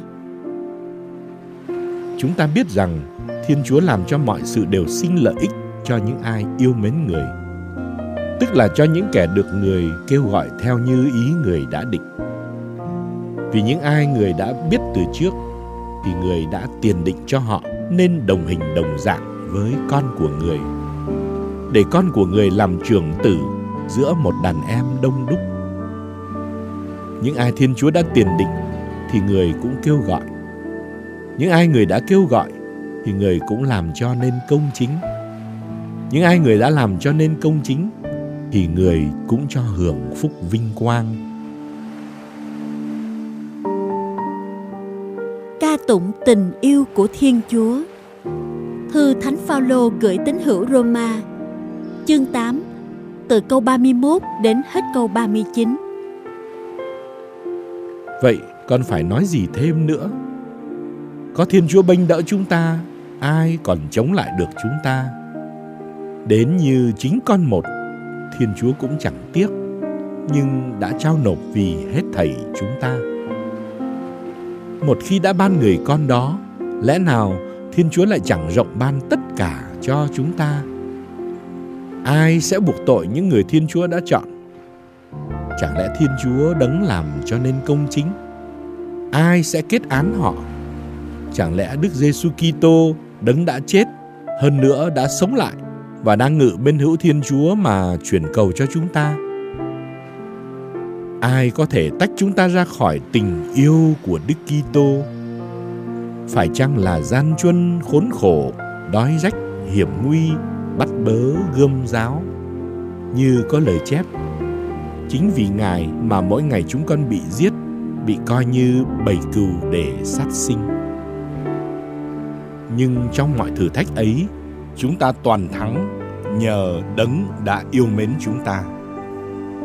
Đúng thế, tôi tin chắc rằng cho dầu là sự chết hay sự sống, thiên thần hay ma vương quỷ lực, hiện tại hay tương lai, hoặc bất cứ sức mạnh nào, trời cao hay vực thẳm hay bất cứ một loài thụ tạo nào khác không có gì tách được chúng ta ra khỏi tình yêu của Thiên Chúa thể hiện nơi Đức Kitô Giêsu, Chúa chúng ta.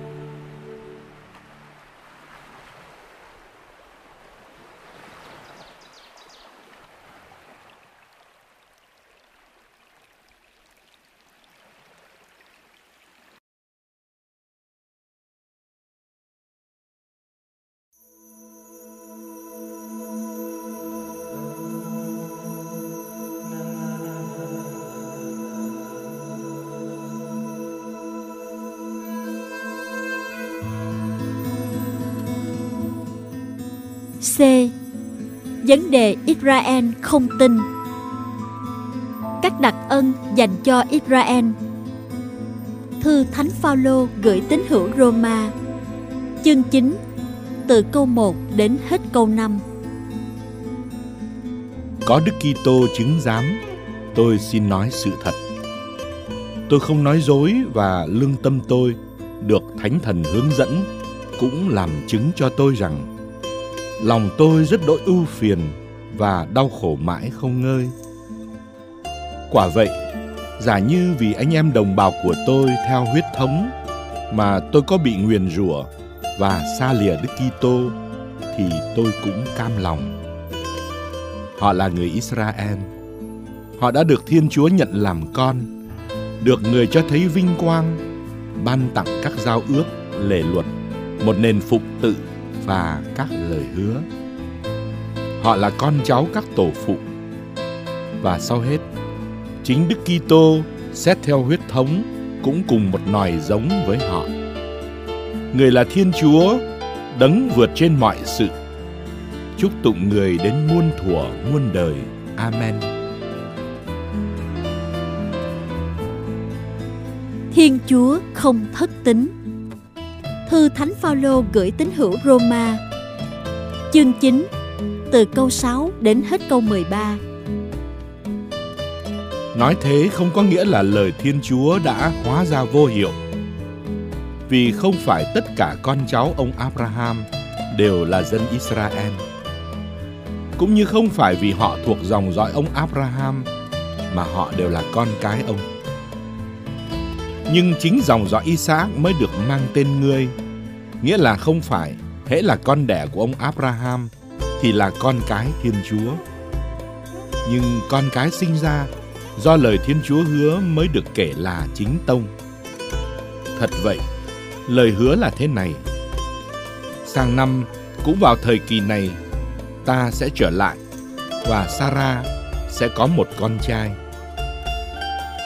Không phải chỉ có thế, bà Rebecca đã có thai với một người duy nhất là ông Isaac, tổ tiên chúng ta. Nhưng khi các con bà chưa sinh ra và do đó chưa làm gì tốt hay xấu thì Thiên Chúa đã nói với bà thằng anh sẽ làm tôi thằng em. Như vậy là để giữ vững kế hoạch Thiên Chúa đã tự do chọn lựa mà chọn không dựa vào việc người ta làm nhưng dựa vào ý muốn của Thiên Chúa là đấng kêu gọi. Như có lời chép, ta yêu Jacob mà ghét Esau. Thiên Chúa không bất công. Thư Thánh Phaolô gửi tín hữu Roma. Chương 9 từ câu 14 đến hết câu 24. Vậy phải nói sao? Chẳng lẽ Thiên Chúa bất công ư? Không phải thế. Quả vậy Thiên Chúa đã phán với ông Môsê, ta muốn thương xót ai thì thương xót, muốn cảm thương ai thì cảm thương. Vậy người ta được chọn không phải vì muốn hay chạy vậy, nhưng vì được Thiên Chúa thương xót. Quả thế trong Kinh Thánh, Thiên Chúa cũng nói với Pharaoh ta đã cất nhắc ngươi lên chính là để dùng ngươi làm cớ cho mọi người thấy sức mạnh của ta và để cho danh ta lẫy lừng trên khắp hoàn cầu. Vậy Thiên Chúa thương xót ai là tùy ý người và làm cho ai ra cứng cổ cũng tùy ý người. Hẳn bạn sẽ nói với tôi, vậy Thiên Chúa còn trách gì nữa? Vì ai cưỡng lại được ý người? Hỡi người, bạn là ai mà dám cãi lại Thiên Chúa? Chẳng lẽ sản phẩm lại nói với người sản xuất Sao ông làm ra tôi như thế này? Phải chăng thợ gốm không có quyền dùng đất sét theo ý mình? Từ cùng một nắm đất mà nắn ra đồ vật khác nhau. Cái thì dùng vào việc cao quý, Cái thì dùng vào việc thấp hèn. Thiên Chúa cũng vậy. Dù muốn cho thấy cơn thịnh nộ và cho biết sức mạnh của người, nhưng người đã hết lòng kiên nhẫn chịu đựng những kẻ đáng hứng chịu cơn thịnh nộ và chờ sẵn ngày diệt vong thiên chúa cũng muốn cho biết vinh quang của người rồi rào biết mấy đối với những kẻ được người thương xót. Những kẻ mà người đã chuẩn bị trước cho họ lãnh nhận vinh quang đó. Những kẻ ấy là chính chúng ta. Thiên Chúa đã kêu gọi chúng ta là những người không phải chỉ thuộc dân Do Thái, mà còn thuộc các dân ngoại nữa. Cựu ước thấy trước Israel sẽ thất trung và dân ngoại sẽ được kêu gọi. Thư Thánh Phaolô gửi tín hữu Roma Chương 9 Từ câu 25 đến hết câu 33 Đó chính là điều Thiên Chúa phán trong sách Hô-sê. Dân trước đây không phải dân của ta, ta sẽ gọi là dân của ta. Người chẳng được yêu, ta sẽ gọi là người yêu. Và chính ở nơi đã nói về họ, các ngươi không phải là dân của ta, thì ở đó họ sẽ được gọi là con cái của Thiên Chúa hằng sống. Ngôn sứ Isaiah đã lớn tiếng nói về dân Israel rằng dù số con cái Israel có nhiều như cát biển thì chỉ phần còn sót lại mới được cứu. Quả thế, Đức Chúa sẽ thực hiện lời người cách trọn vẹn và mau chóng trên mặt đất. Như ngôn sứ Isaiah đã tiên báo, nếu như Đức Chúa các đạo binh chẳng chừa lại cho chúng ta kẻ nối dõi, thì chúng ta đã trở nên như thành Sodom và giống như thành Gomorrah rồi. Vậy phải nói sao? Phải nói rằng các dân ngoại không tìm cách để được nên công chính, thì được nên công chính, mà được nên công chính là nhờ đức tin. Còn dân Israel tìm một luật làm cho họ nên công chính thì lại không đạt tới luật đó. Tại sao thế? Tại vì họ không tìm cách nên công chính nhờ đức tin nhưng nhờ việc làm. Họ đã vấp phải hòn đá làm cho vấp, như có lời chép rằng: Này đây, ta đặt tại Sion một hòn đá làm cho vấp, một tảng đá làm cho ngã, nhưng kẻ tin vào đó sẽ không phải thất vọng.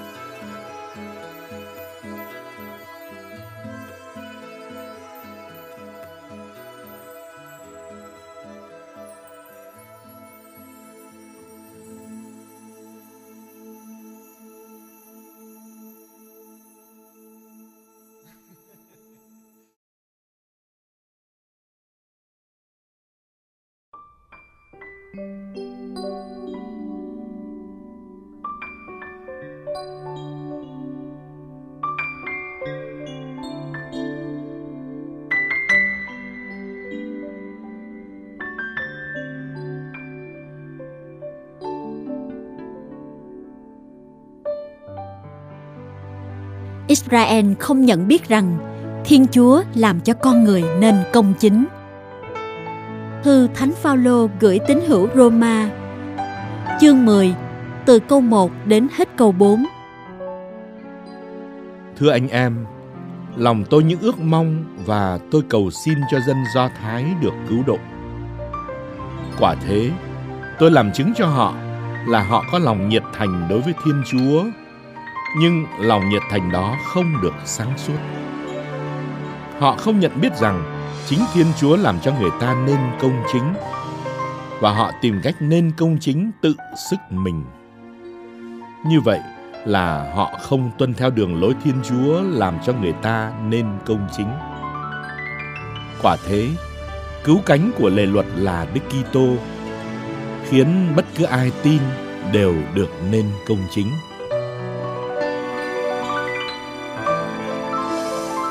Ông Môsê báo trước con người được nên công chính nhờ đức tin. Thư Thánh Phaolô gửi tín hữu Roma, chương 10, từ câu 5 đến hết câu 13.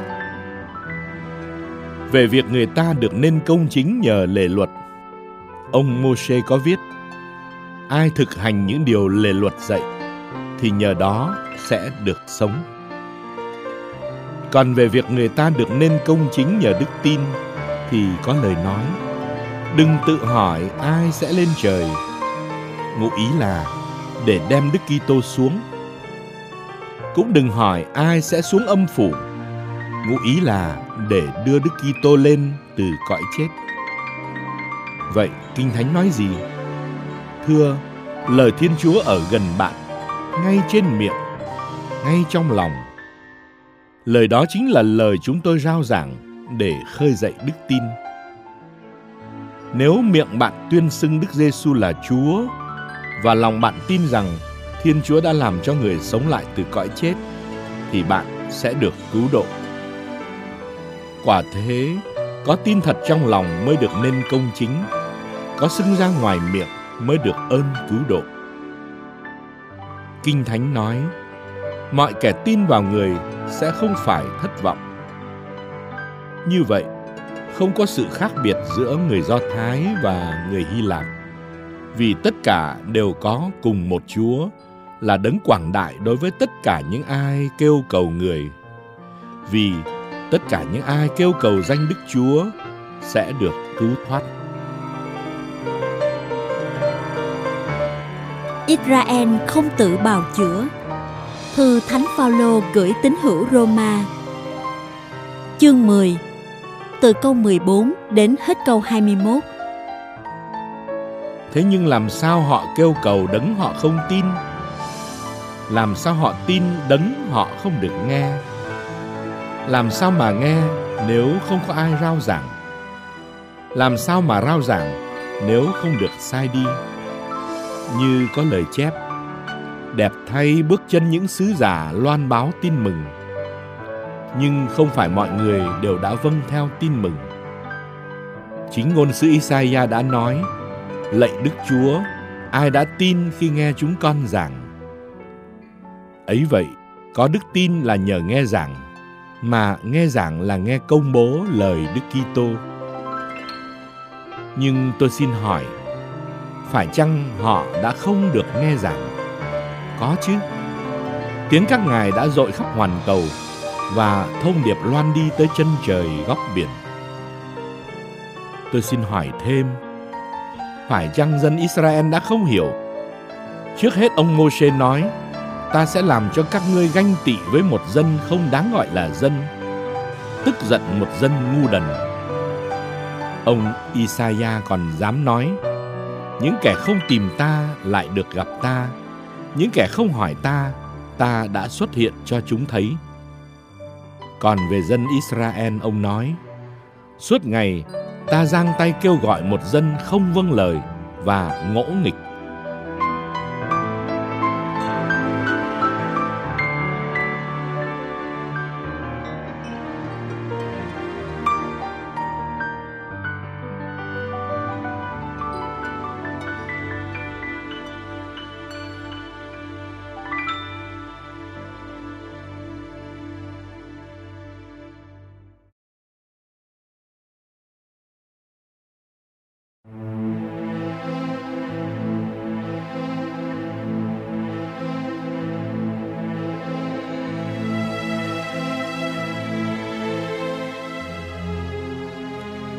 Phần còn sót lại của Israel. Thư Thánh Phaolô gửi tín hữu Roma, chương 11, từ câu 1 đến hết câu 10. Vậy tôi xin hỏi, phải chăng Thiên Chúa đã ruồng bỏ dân người? Không phải thế. Chính tôi đây cũng là người Israel thuộc dòng dõi Abraham, thuộc chi tộc Benjamin. Thiên Chúa không ruồng bỏ dân người, dân mà người đã biết từ trước. Anh em chẳng biết chuyện ông Elia trong Kinh Thánh sao? Khi cầu nguyện với Thiên Chúa, ông đã tố cáo dân Israel rằng Lệnh Chúa các ngôn sứ của Ngài chúng đã giết chết Bàn thờ của Ngài chúng đã phá hủy Chỉ còn sót lại một mình con Thế mà chúng cũng đang tìm hại mạng sống con Thiên Chúa trả lời ông thế nào? Ta chừa lại cho ta bảy ngàn người là những kẻ đã không quỳ gối thờ thần Ba An. Ngày nay cũng vậy, còn sót lại một số người được tuyển chọn nhờ ân sủng của Thiên Chúa. Nhưng nếu được chọn nhờ ân sủng thì không phải là do việc làm. Chẳng vậy ân sủng không còn là ân sủng nữa. Vậy thì sao? Điều mà Israel tìm kiếm thì họ đã không đạt được, nhưng những kẻ được tuyển chọn đã đạt được. Còn những người khác thì đã ra cứng lòng, như có lời chép. Thiên Chúa đã cho họ một thần khí hôn mê, cho họ mắt để không thấy, tai để không nghe, mãi cho đến ngày nay. Vua David cũng nói, ước gì bàn tiệc của chúng nên giò, nên bẫy cho chúng xa vào, và nên cớ vấp ngã, nên hình phạt đích đáng. Ước gì mắt chúng mù đi không thấy nữa, và lưng sụp xuống đến mãn đời. Thiên Chúa sẽ khôi phục Israel. Thư Thánh Phaolô gửi tín hữu Roma, chương 11, từ câu 11 đến hết câu 15. Vậy tôi xin hỏi, phải chăng Israel đã vấp đến mức phải ngã quỵ? Không phải thế, nhưng vì họ sa ngã mà Thiên Chúa cho các dân ngoại hưởng ơn cứu độ, khiến họ phải ganh tị. Nếu vì người Do Thái sa ngã mà thế giới được ơn phúc dồi dào, nếu vì họ suy vi mà các dân ngoại được ân phúc dồi dào, thì khi họ trở về đông đủ, tình trạng còn tốt đẹp hơn biết mấy. Tôi xin ngỏ lời với anh em là những người gốc dân ngoại. Với tư cách là tông đồ các dân ngoại, tôi coi trọng chức vụ của tôi. Mong sao nhờ vậy mà tôi làm cho anh em đồng bào tôi phải ganh tị và tôi cứu được một số anh em đó. Thật vậy, nếu vì họ bị gạt ra một bên mà thế giới được hòa giải với Thiên Chúa thì việc họ được thâu nhận lại là gì nếu không phải là từ cõi chết bước vào cõi sống. cây ô liu dại và cây ô liu tốt. Thư Thánh Phaolô gửi tín hữu Roma, chương 11, từ câu 16 đến hết câu 24. Nếu cái bánh đầu tiên mà thánh thì cả khối bột làm bánh cũng vậy. Nếu rễ cây mà thánh thì cành cây cũng vậy. Một số cành cây ô liu đã bị chặt đi, còn bạn là ô liu dại đã được tháp vào đó và cùng được hưởng sự sống dồi dào từ rễ cây ô liu chính.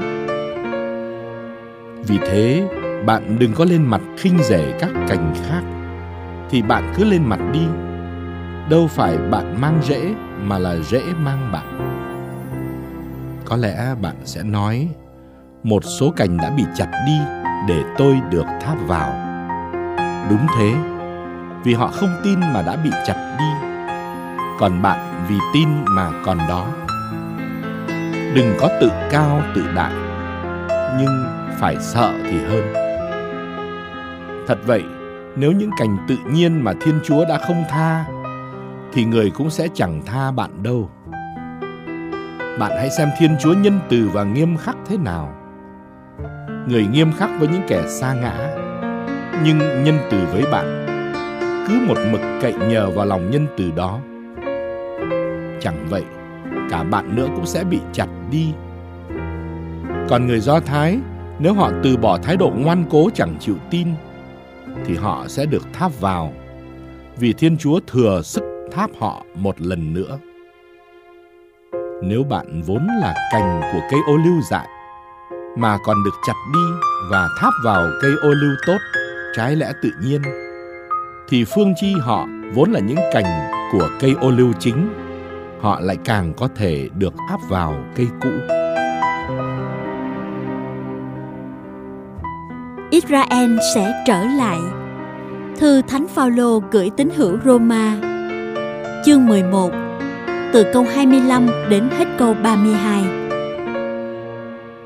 Thưa anh em, tôi không muốn anh em chẳng hay biết màu nhiệm này, để anh em đừng tự cho mình là khôn đó là một phần dân Israel đã ra cứng lòng cho đến khi các dân ngoại gia nhập đông đủ. Như vậy, toàn thể Israel sẽ được cứu độ, như có lời chép. Từ núi Sion, vị cứu tinh sẽ đến, người sẽ loại bỏ những điều vô đạo khỏi nhà Jacob. Đó sẽ là giao ước của ta với chúng, khi ta xóa bỏ tội lỗi chúng. Đối chiếu với tin mừng thì họ là thù địch. điều đó có lợi cho anh em nhưng theo ơn tuyển chọn, họ là những người được yêu thương và đó là nhờ các tổ phụ quả thế, khi thiên chúa đã ban ơn và kêu gọi, thì người không hề đổi ý thật vậy. Trước kia anh em đã không vâng phục thiên chúa, nhưng nay anh em đã được thương xót vì họ không vâng phục. Họ cũng thế. Nay họ không vâng phục thiên chúa vì người thương xót anh em, nhưng đó là để chính họ cũng được thương xót. Quả thế, thiên chúa đã giam hãm mọi người trong tội không vâng phục để thương xót mọi người.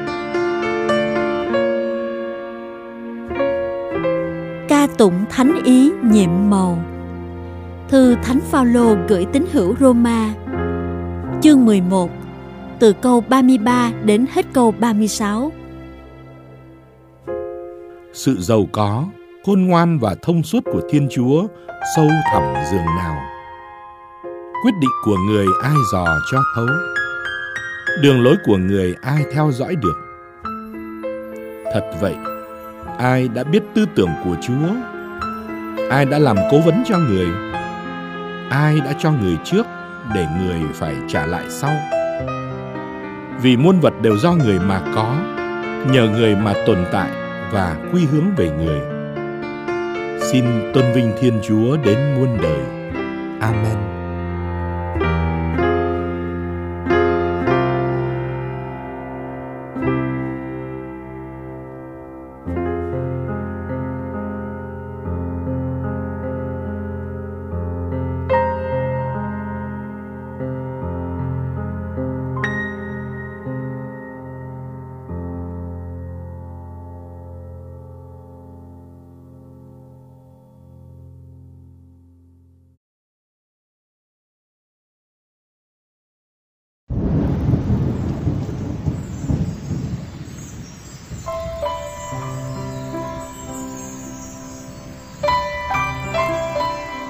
Khuyên nhủ cách thức xứng hợp để thờ phượng Thiên Chúa.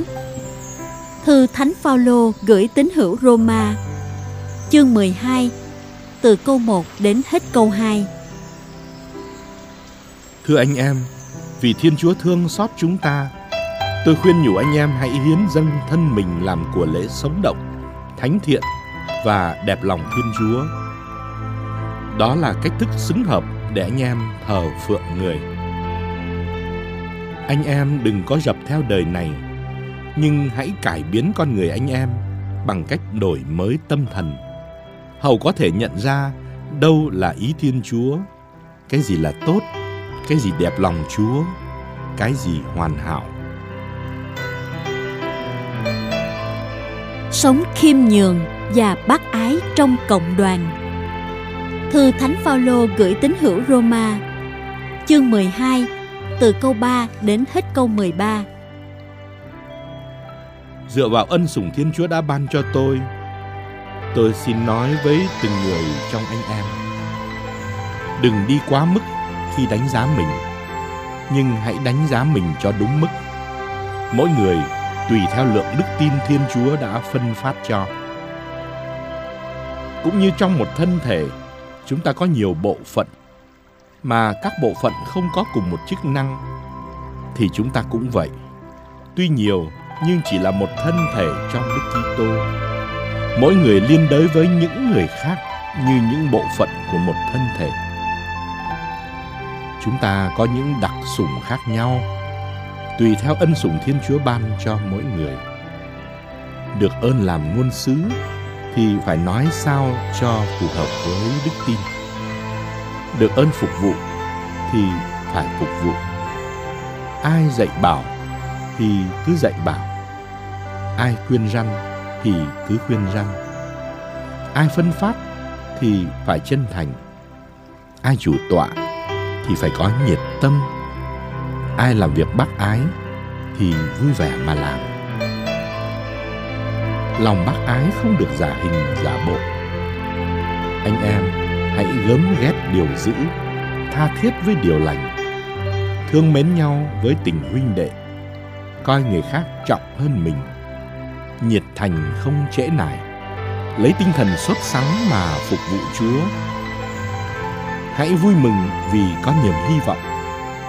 Cứ kiên nhẫn lúc gặp gian truân và chuyên cần cầu nguyện hãy chia sẻ với những người trong dân thánh đang lâm cảnh thiếu thốn và ân cần tiếp đãi khách đến nhà.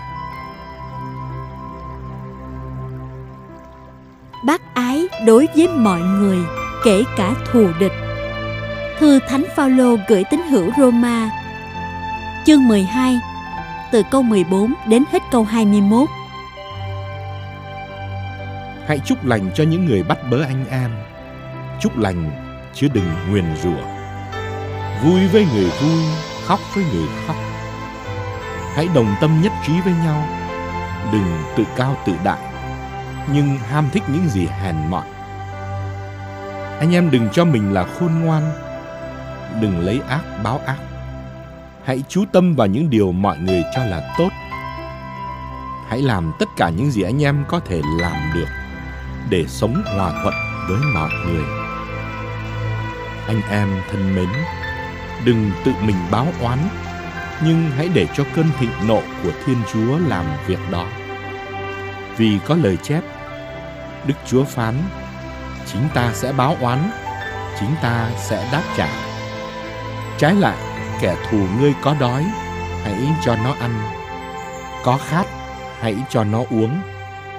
Làm như vậy, ngươi sẽ chất than hồng lên đầu nó đừng để cho sự ác thắng được mình. Nhưng hãy lấy thiện mà thắng ác.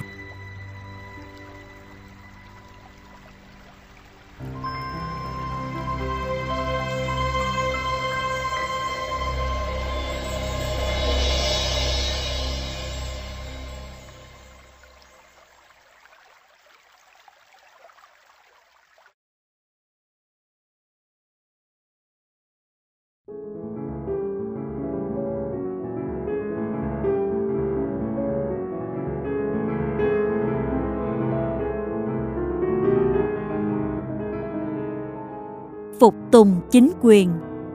Thư Thánh Phaolô gửi tín hữu Roma, chương 13, từ câu 1 đến hết câu 7. Mỗi người phải phục tùng chính quyền, vì không có quyền bính nào mà không bởi Thiên Chúa, và những quyền bính hiện hữu là do Thiên Chúa thiết lập. Như vậy, ai chống đối quyền bính là chống lại trật tự Thiên Chúa đặt ra, và kẻ nào chống lại sẽ chuốc lấy án phạt. Thật thế, làm điều thiện thì không phải sợ nhà chức trách, có làm điều ác mới phải sợ. Bạn muốn khỏi phải sợ chính quyền ư? Hãy làm điều thiện và bạn sẽ được họ khen ngợi. Vì chính quyền là người thừa hành của Thiên Chúa để giúp bạn làm điều thiện. Nhưng nếu bạn làm điều ác thì hãy sợ, vì họ mang gươm không phải không có lý do. Thật vậy, Họ là người thừa hành của Thiên Chúa để giáng cơn thịnh nộ của người xuống kẻ làm điều ác. Vì lẽ đó, cần thiết phải phục tùng, không những vì sợ bị phạt mà còn vì lương tâm. Đó cũng là lý do khiến anh em nộp thuế. Nhân viên thu thuế là những người phục vụ Thiên Chúa khi chu toàn phận sự. Anh em nợ ai cái gì thì hãy trả cho người ta cái đó nộp sưu cho người đòi sưu trả thuế cho người đòi thuế. Sợ người phải sợ kính người phải kính. Yêu thương là chu toàn lệ luật. Thư thánh phaolô gửi tín hữu Roma chương 13 từ câu 8 đến hết câu 10 Anh em đừng mắc nợ gì ai ngoài món nợ tương thân tương ái. Vì ai yêu người thì đã chu toàn lề luật. Thật thế, các điều răn như ngươi không được ngoại tình, không được giết người, không được trộm cắp, không được ham muốn, cũng như các điều răn khác đều tóm lại trong lời này. Ngươi phải yêu người thân cận như chính mình. Đã yêu thương thì không làm hại người đồng loại. Yêu thương là chu toàn lề luật vậy. Người tín hữu là con cái ánh sáng. Thư Thánh Phaolô gửi tín hữu Roma, chương 13, từ câu 11 đến hết câu 14. Phải như thế, vì anh em biết chúng ta đang sống trong thời nào. Đã đến lúc anh em phải thức dậy, vì hiện nay ngày Thiên Chúa cứu độ chúng ta đã gần hơn trước kia khi chúng ta mới tin đạo. Đêm sắp tàn, ngày gần đến. Vậy chúng ta hãy loại bỏ những việc làm đen tối và cầm lấy vũ khí của sự sáng để chiến đấu. Chúng ta hãy ăn ở cho đứng đắn như người đang sống giữa ban ngày. Không chè chén say xưa, không chơi bời dâm đãng, cũng không cãi cọ, ghen tương. Nhưng anh em hãy mặc lấy Chúa Giêsu Kitô và đừng chiều theo tính xác thịt mà thỏa mãn các dục vọng.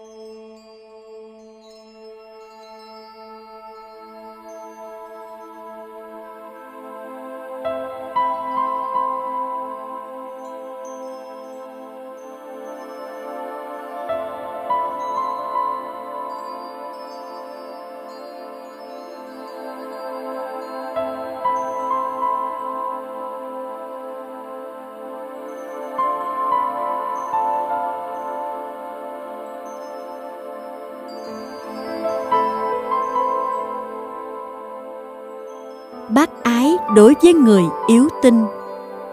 Thư Thánh Phaolô gửi tín hữu Roma, chương 14, từ câu 1 đến hết câu 23.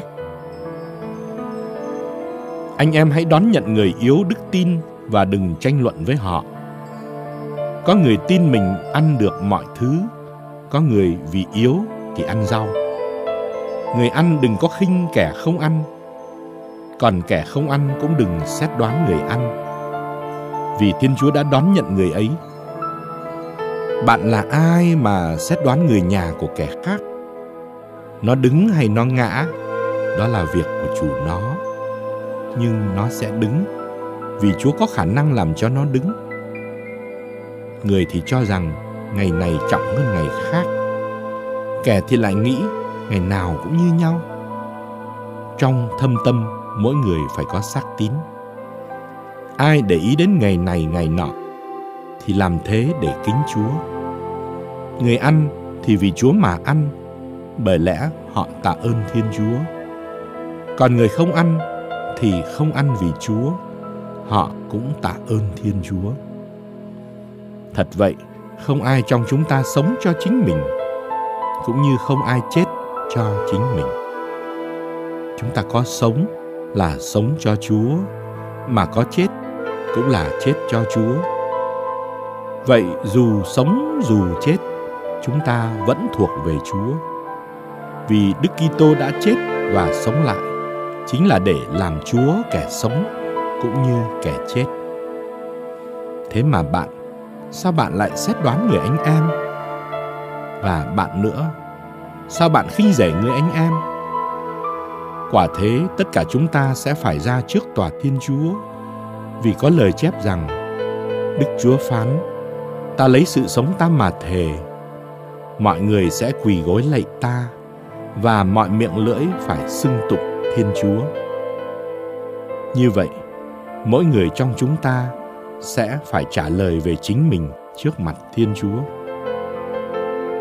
Vậy chúng ta đừng xét đoán nhau nữa. Tốt hơn anh em hãy xét sao để tránh gây cớ cho anh em mình phải vấp hay phải ngã. Trong Chúa Giêsu, tôi biết và xác tín rằng không có gì tự nó là ô uế. Có ô uế là chỉ đối với người cho nó là ô uế. Nếu vì bạn ăn một thức ăn mà bạn làm phiền lòng người anh em, thì bạn không còn sống theo đức ái nữa. Đừng vì chuyện ăn uống mà làm cho người anh em của bạn phải hư mất. Vì Đức Kitô đã chết cho người ấy. Vậy đừng để cho thiên hạ chê bai điều mà anh em cho là tốt. Vì nước Thiên Chúa không phải là chuyện ăn, chuyện uống, nhưng là sự công chính, bình an và hoan lạc trong thánh thần. Ai phục vụ Đức Kitô như thế thì đẹp lòng Thiên Chúa và được người ta quý trọng. Vậy chúng ta hãy theo đuổi những gì đem lại bình an và những gì xây dựng cho nhau. Đừng vì một thức ăn mà phá hủy công trình Thiên Chúa. Đã hẳn, mọi thức ăn đều thanh sạch. Nhưng ăn mà gây cớ vấp ngã thì là điều xấu. Tốt nhất là đừng ăn thịt, uống rượu và tránh những gì có thể gây cớ cho anh em mình vấp ngã bạn xác tín điều gì thì cứ giữ lấy cho mình trước mặt Thiên Chúa. Phúc thay ai không cho mình là có lỗi khi quyết định làm điều gì. Còn ai hồ nghi mà cứ ăn thì bị kết án vì hành động không do xác tín. Hành động nào không do xác tín đều là tội.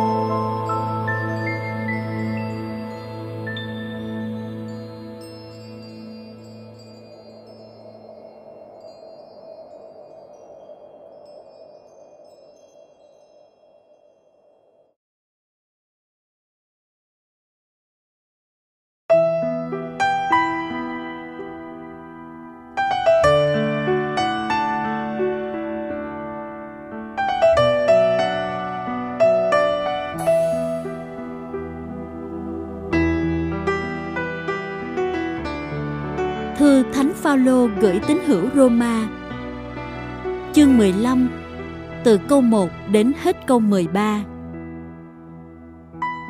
Bổn phận của chúng ta, những người có đức tin vững mạnh, là phải nâng đỡ những người yếu đuối, không có đức tin vững mạnh, chứ không phải chiều theo sở thích của mình.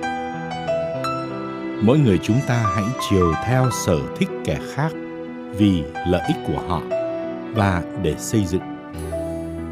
Thật vậy, Đức Kitô đã không chiều theo sở thích của mình. Trái lại, như có lời chép, lời kẻ thoá mạ Ngài, này chính con hứng chịu. Quả thế, mọi lời xưa đã chép trong Kinh Thánh đều được chép để dạy dỗ chúng ta. Những lời ấy làm cho chúng ta nên kiên nhẫn và an ủi chúng ta, để nhờ đó chúng ta vững lòng trông cậy. Xin Thiên Chúa là nguồn kiên nhẫn và an ủi, làm cho anh em được đồng tâm nhất trí với nhau như Đức Kitô Giêsu đòi hỏi. Nhờ đó anh em sẽ có thể hiệp ý đồng thanh mà tôn vinh Thiên Chúa là thân phụ Đức Giêsu Kitô, Chúa chúng ta. Vậy, anh em hãy đón nhận nhau như Đức Kitô đã đón nhận anh em để làm rạng danh Thiên Chúa. Thật vậy tôi xin quả quyết. Đức Kitô có đến phục vụ những người được cắt bì để thực hiện những gì Thiên Chúa đã hứa với tổ tiên họ. Đó là do lòng trung thành của Thiên Chúa. Còn các dân ngoại có được tôn vinh Thiên Chúa thì đó là do lòng thương xót của người. Như có lời chép, vì thế giữa muôn dân con cất lời cảm tạ dâng điệu hát cung đàn ca mừng danh thánh chúa chỗ khác lại chép. Hỡi chư dân, hãy vui mừng với dân thiên chúa. Chỗ khác nữa muôn nước hỡi nào ca ngợi chúa. Ngàn dân ơi, hãy chúc tụng người. Ông Isaiah cũng nói, từ gốc tổ Jesse sẽ xuất hiện một mầm non. Kết, công việc phục vụ của Thánh Phaolô. Thư Thánh Phaolô gửi tín hữu Roma. Chương 15 từ câu 14 đến hết câu 21. Thưa anh em, Chính tôi, tôi tin chắc rằng anh em có đầy thiện trí, thừa hiểu biết và có khả năng khuyên bảo nhau. Trong thư này, đôi chỗ tôi đã nói hơi mạnh. Chẳng qua là để nhắc lại cho anh em điều anh em đã biết. Tôi viết thế là dựa vào ân sủng Thiên Chúa đã ban cho tôi làm người phục vụ Đức Giêsu Kitô giữa các dân ngoại. Lo việc tế tự là rao giảng tin mừng của Thiên Chúa để các dân ngoại được thánh thần thánh hóa mà trở nên một lễ phẩm đẹp lòng Thiên Chúa. Vậy trong Đức Kitô Giêsu, tôi có quyền hãnh diện về công việc phục vụ Thiên Chúa. Thật thế, tôi đâu dám nhắc đến chuyện nào khác ngoài những gì Đức Kitô đã dùng tôi mà thực hiện để đưa các dân ngoại về phục vụ Thiên Chúa, thực hiện bằng lời nói việc làm, bằng sức mạnh của những dấu lạ điềm thiêng, bằng quyền năng của Thánh Thần. Như vậy, từ Jerusalem đi vòng đến tận miền Illyri, tôi đã làm tròn sứ mạng loan báo tin mừng Đức Kitô. Nhưng tôi chỉ có tham vọng là loan báo tin mừng ở những nơi người ta chưa được nghe nói đến danh Đức Kitô. Tôi làm thế vì không muốn xây dựng trên nền móng người khác đã đặt. Trái lại như có lời chép, những kẻ đã không được loan báo về người sẽ thấy, những kẻ đã không được nghe nói về người sẽ hiểu. Dự định mấy chuyến đi Thư Thánh Phaolô gửi tín hữu Roma Chương 15 Từ câu 22 đến hết câu 33 Chính vì lẽ đó mà đã bao lần tôi bị ngăn trở không thể đến với anh em. Nhưng bây giờ, tôi không còn môi trường hoạt động trong những vùng này nữa. Đằng khác, từ nhiều năm nay, tôi vẫn ước ao đến thăm anh em khi nào tôi sang Tây Ban Nha. Tôi hy vọng trên đường đi sẽ ghé thăm anh em và được anh em tiễn đưa qua đó sau khi được thỏa mãn phần nào vì đã gặp anh em. Nhưng bây giờ tôi còn phải đi Jerusalem để phục vụ dân thánh ở đó. Vì miền Macedonia và miền Achaia đã có nhà ý đóng góp để giúp những người nghèo trong số dân thánh ở Jerusalem. Họ đã có nhã ý làm như vậy. Nhưng thật ra họ cũng có bổn phận đối với dân thánh ở đó. Bởi vì các dân ngoại đã được chia sẻ các phúc lộc thiêng liêng của dân thánh ở Jerusalem thì họ cũng có bổn phận dùng của cải vật chất mà giúp đỡ lại. Vậy khi đã hoàn thành công việc ấy và đã chính thức chuyển giao kết quả cuộc lạc quyên, tôi sẽ ghé thăm anh em trên đường đi Tây Ban Nha. Tôi biết rằng khi đến thăm anh em, tôi sẽ đến với đầy đủ phúc lành của Đức Kitô. Thưa anh em, vì Đức Giêsu Kitô, Chúa chúng ta và vì tình yêu của Thánh Thần, tôi khuyên nhủ anh em cùng chiến đấu với tôi bằng cách cầu xin Thiên Chúa cho tôi để tôi thoát khỏi tay những người miền Jude không chịu tin và để dân thánh vui lòng chấp nhận những gì tôi mang đến Jerusalem phục vụ họ. Như thế, tôi sẽ vui mừng đến với anh em và được nghỉ ngơi giữa anh em nếu Thiên Chúa muốn. Xin Thiên Chúa là nguồn bình an ở cùng tất cả anh em. Amen.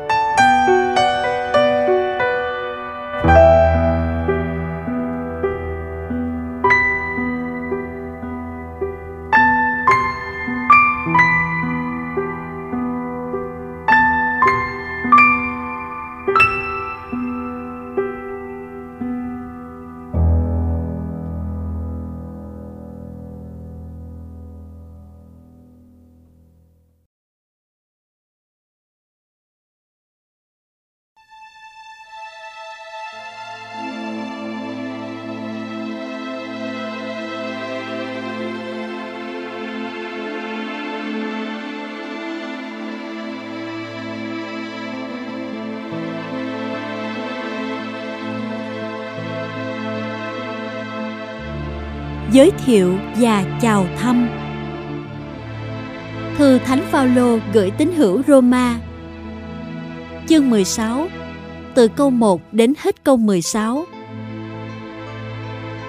Tôi xin giới thiệu với anh em chị Phêbê, người chị em của chúng tôi, là nữ trợ tá hội thánh Ken Khere. Mong anh em tiếp đón chị trong Chúa cách xứng đáng, như dân thánh phải đối xử với nhau. Chị có việc gì cần đến anh em, xin anh em giúp đỡ, vì chính chị cũng đã bảo trợ cho nhiều người, kể cả tôi nữa.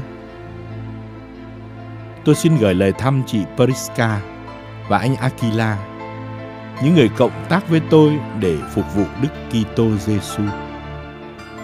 Hai anh chị đã liều mất đầu để cứu mạng tôi. Không chỉ mình tôi mà còn các hội thánh trong dân ngoại cũng phải mang ơn anh chị. Tôi cũng xin gửi lời thăm hội thánh vẫn họp tại nhà anh chị ấy. Xin gửi lời thăm anh Epenet, bạn yêu quý của tôi, là của đầu mùa miền Asia dâng lên Đức Kitô. Xin gửi lời thăm chị Maria, người đã vất vả nhiều vì anh em. Xin gửi lời thăm các anh Andronico và Junia, bà con với tôi và đã từng ngồi tù với tôi. Các anh là những người xuất sắc trong các tông đồ, lại còn theo Đức Kitô trước tôi. Xin gửi lời thăm anh Amliat, bạn yêu quý của tôi trong Chúa. Xin gửi lời thăm anh Urban, người cộng tác với chúng tôi trong Đức Kitô, và anh Tachi, bạn yêu quý của tôi. Xin gửi lời thăm anh Apele, người đã từng được tôi luyện trong Đức Kitô. Xin gửi lời thăm mọi người trong nhà anh Aristobulo. Xin gửi lời thăm anh Herodion, bà con với tôi. Xin gửi lời thăm bà con anh Nakiso, những người đang ở trong Chúa. Xin gửi lời thăm hai chị Trifen và Trifosa, những người đang vất vả vì Chúa. Xin gửi lời thăm chị Perside yêu quý, người đã vất vả nhiều vì Chúa. Xin gửi lời thăm anh Rufo, người được Chúa chọn, và thăm mẹ của anh cũng là mẹ của tôi. Xin gửi lời thăm các anh Asingrit, Phlegon, Erme, Patroba, Herma và những anh em ở với các anh ấy. Xin gửi lời thăm anh Philologo và chị Julia, anh Nere và cô em anh ấy, anh Olimpa và mọi người trong dân thánh đang ở với các anh chị ấy. Anh em hãy hôn chào nhau một cách thánh thiện. Tất cả các hội thánh Đức Kitô gửi lời chào anh em. Tái bút lần thứ nhất Khuyên nhủ coi chừng Thư Thánh Phaolô gửi tín hữu Roma Chương 16 Từ câu 17 đến hết câu 20 Thưa anh em, tôi khuyên nhủ anh em hãy coi chừng những kẻ gây chia rẽ và làm cớ vấp ngã vì đi ngược lại với đạo lý anh em đã học hỏi. Anh em hãy xa lánh họ. Hạng người đó chẳng phục vụ Đức Kitô Chúa chúng ta mà phục vụ chính cái bụng của mình. Họ dùng những lời ngọt ngào nịnh bợ mà quyến rũ những tâm hồn đơn sơ. Thật vậy, ai ai cũng biết rằng anh em vâng phục Thiên Chúa. Bởi thế, tôi lấy làm vui vì anh em. Nhưng tôi muốn cho anh em khôn ngoan làm điều tốt, trong sạch, không làm điều xấu. Thiên Chúa là nguồn bình an, chẳng bao lâu nữa sẽ đè bẹp Satan, bắt nó phải ở dưới chân anh em. Nguyện xin Đức Giêsu Chúa chúng ta ban ân sủng cho anh em. Tái bút lần thứ hai Chào thăm lần cuối Thư Thánh Phaolô gửi tín hữu Roma Chương 16 Từ câu 21 đến hết câu 24 anh Timôthê người cộng tác với tôi, các anh Lucio, Jason, và Sosipatro, bà con của tôi, gửi lời thăm anh em. Tôi là Taxio, người chép thư này. Xin gửi lời thăm anh em trong Chúa. Anh Gaio, người tiếp rước tôi và tiếp rước cả hội thánh trong nhà của anh, gửi lời thăm anh em. Anh Erasto, quản lý kho bạc của thành phố, và anh Quato, người anh em chúng tôi, gửi lời thăm anh em. Nguyện xin Đức Giêsu Kitô Chúa chúng ta ban ân sủng cho toàn thể anh em. Amen. Dinh tụng ca Thư Thánh Phaolô gửi tín hữu Roma Chương 16 Từ câu 25 đến hết câu 27 Vinh danh Thiên Chúa đấng có quyền năng làm cho anh em được vững mạnh theo tin mừng tôi loan báo khi rao giảng Đức Giêsu Kitô. Tin mừng đó mặc khải màu nhiệm vốn được giữ kín từ ngàn xưa, nhưng nay lại được biểu lộ như lời các ngôn sứ trong sách thánh. Theo lệnh của Thiên Chúa, đấng hằng có đời đời, màu nhiệm này được thông báo cho muôn dân biết để họ tin mà vâng phục Thiên Chúa. Chỉ mình Thiên Chúa là đấng khôn ngoan, thượng trí. Kính dâng người mọi vinh quang đến muôn thuở, muôn đời. Nhờ Đức Giêsu Kitô. Amen.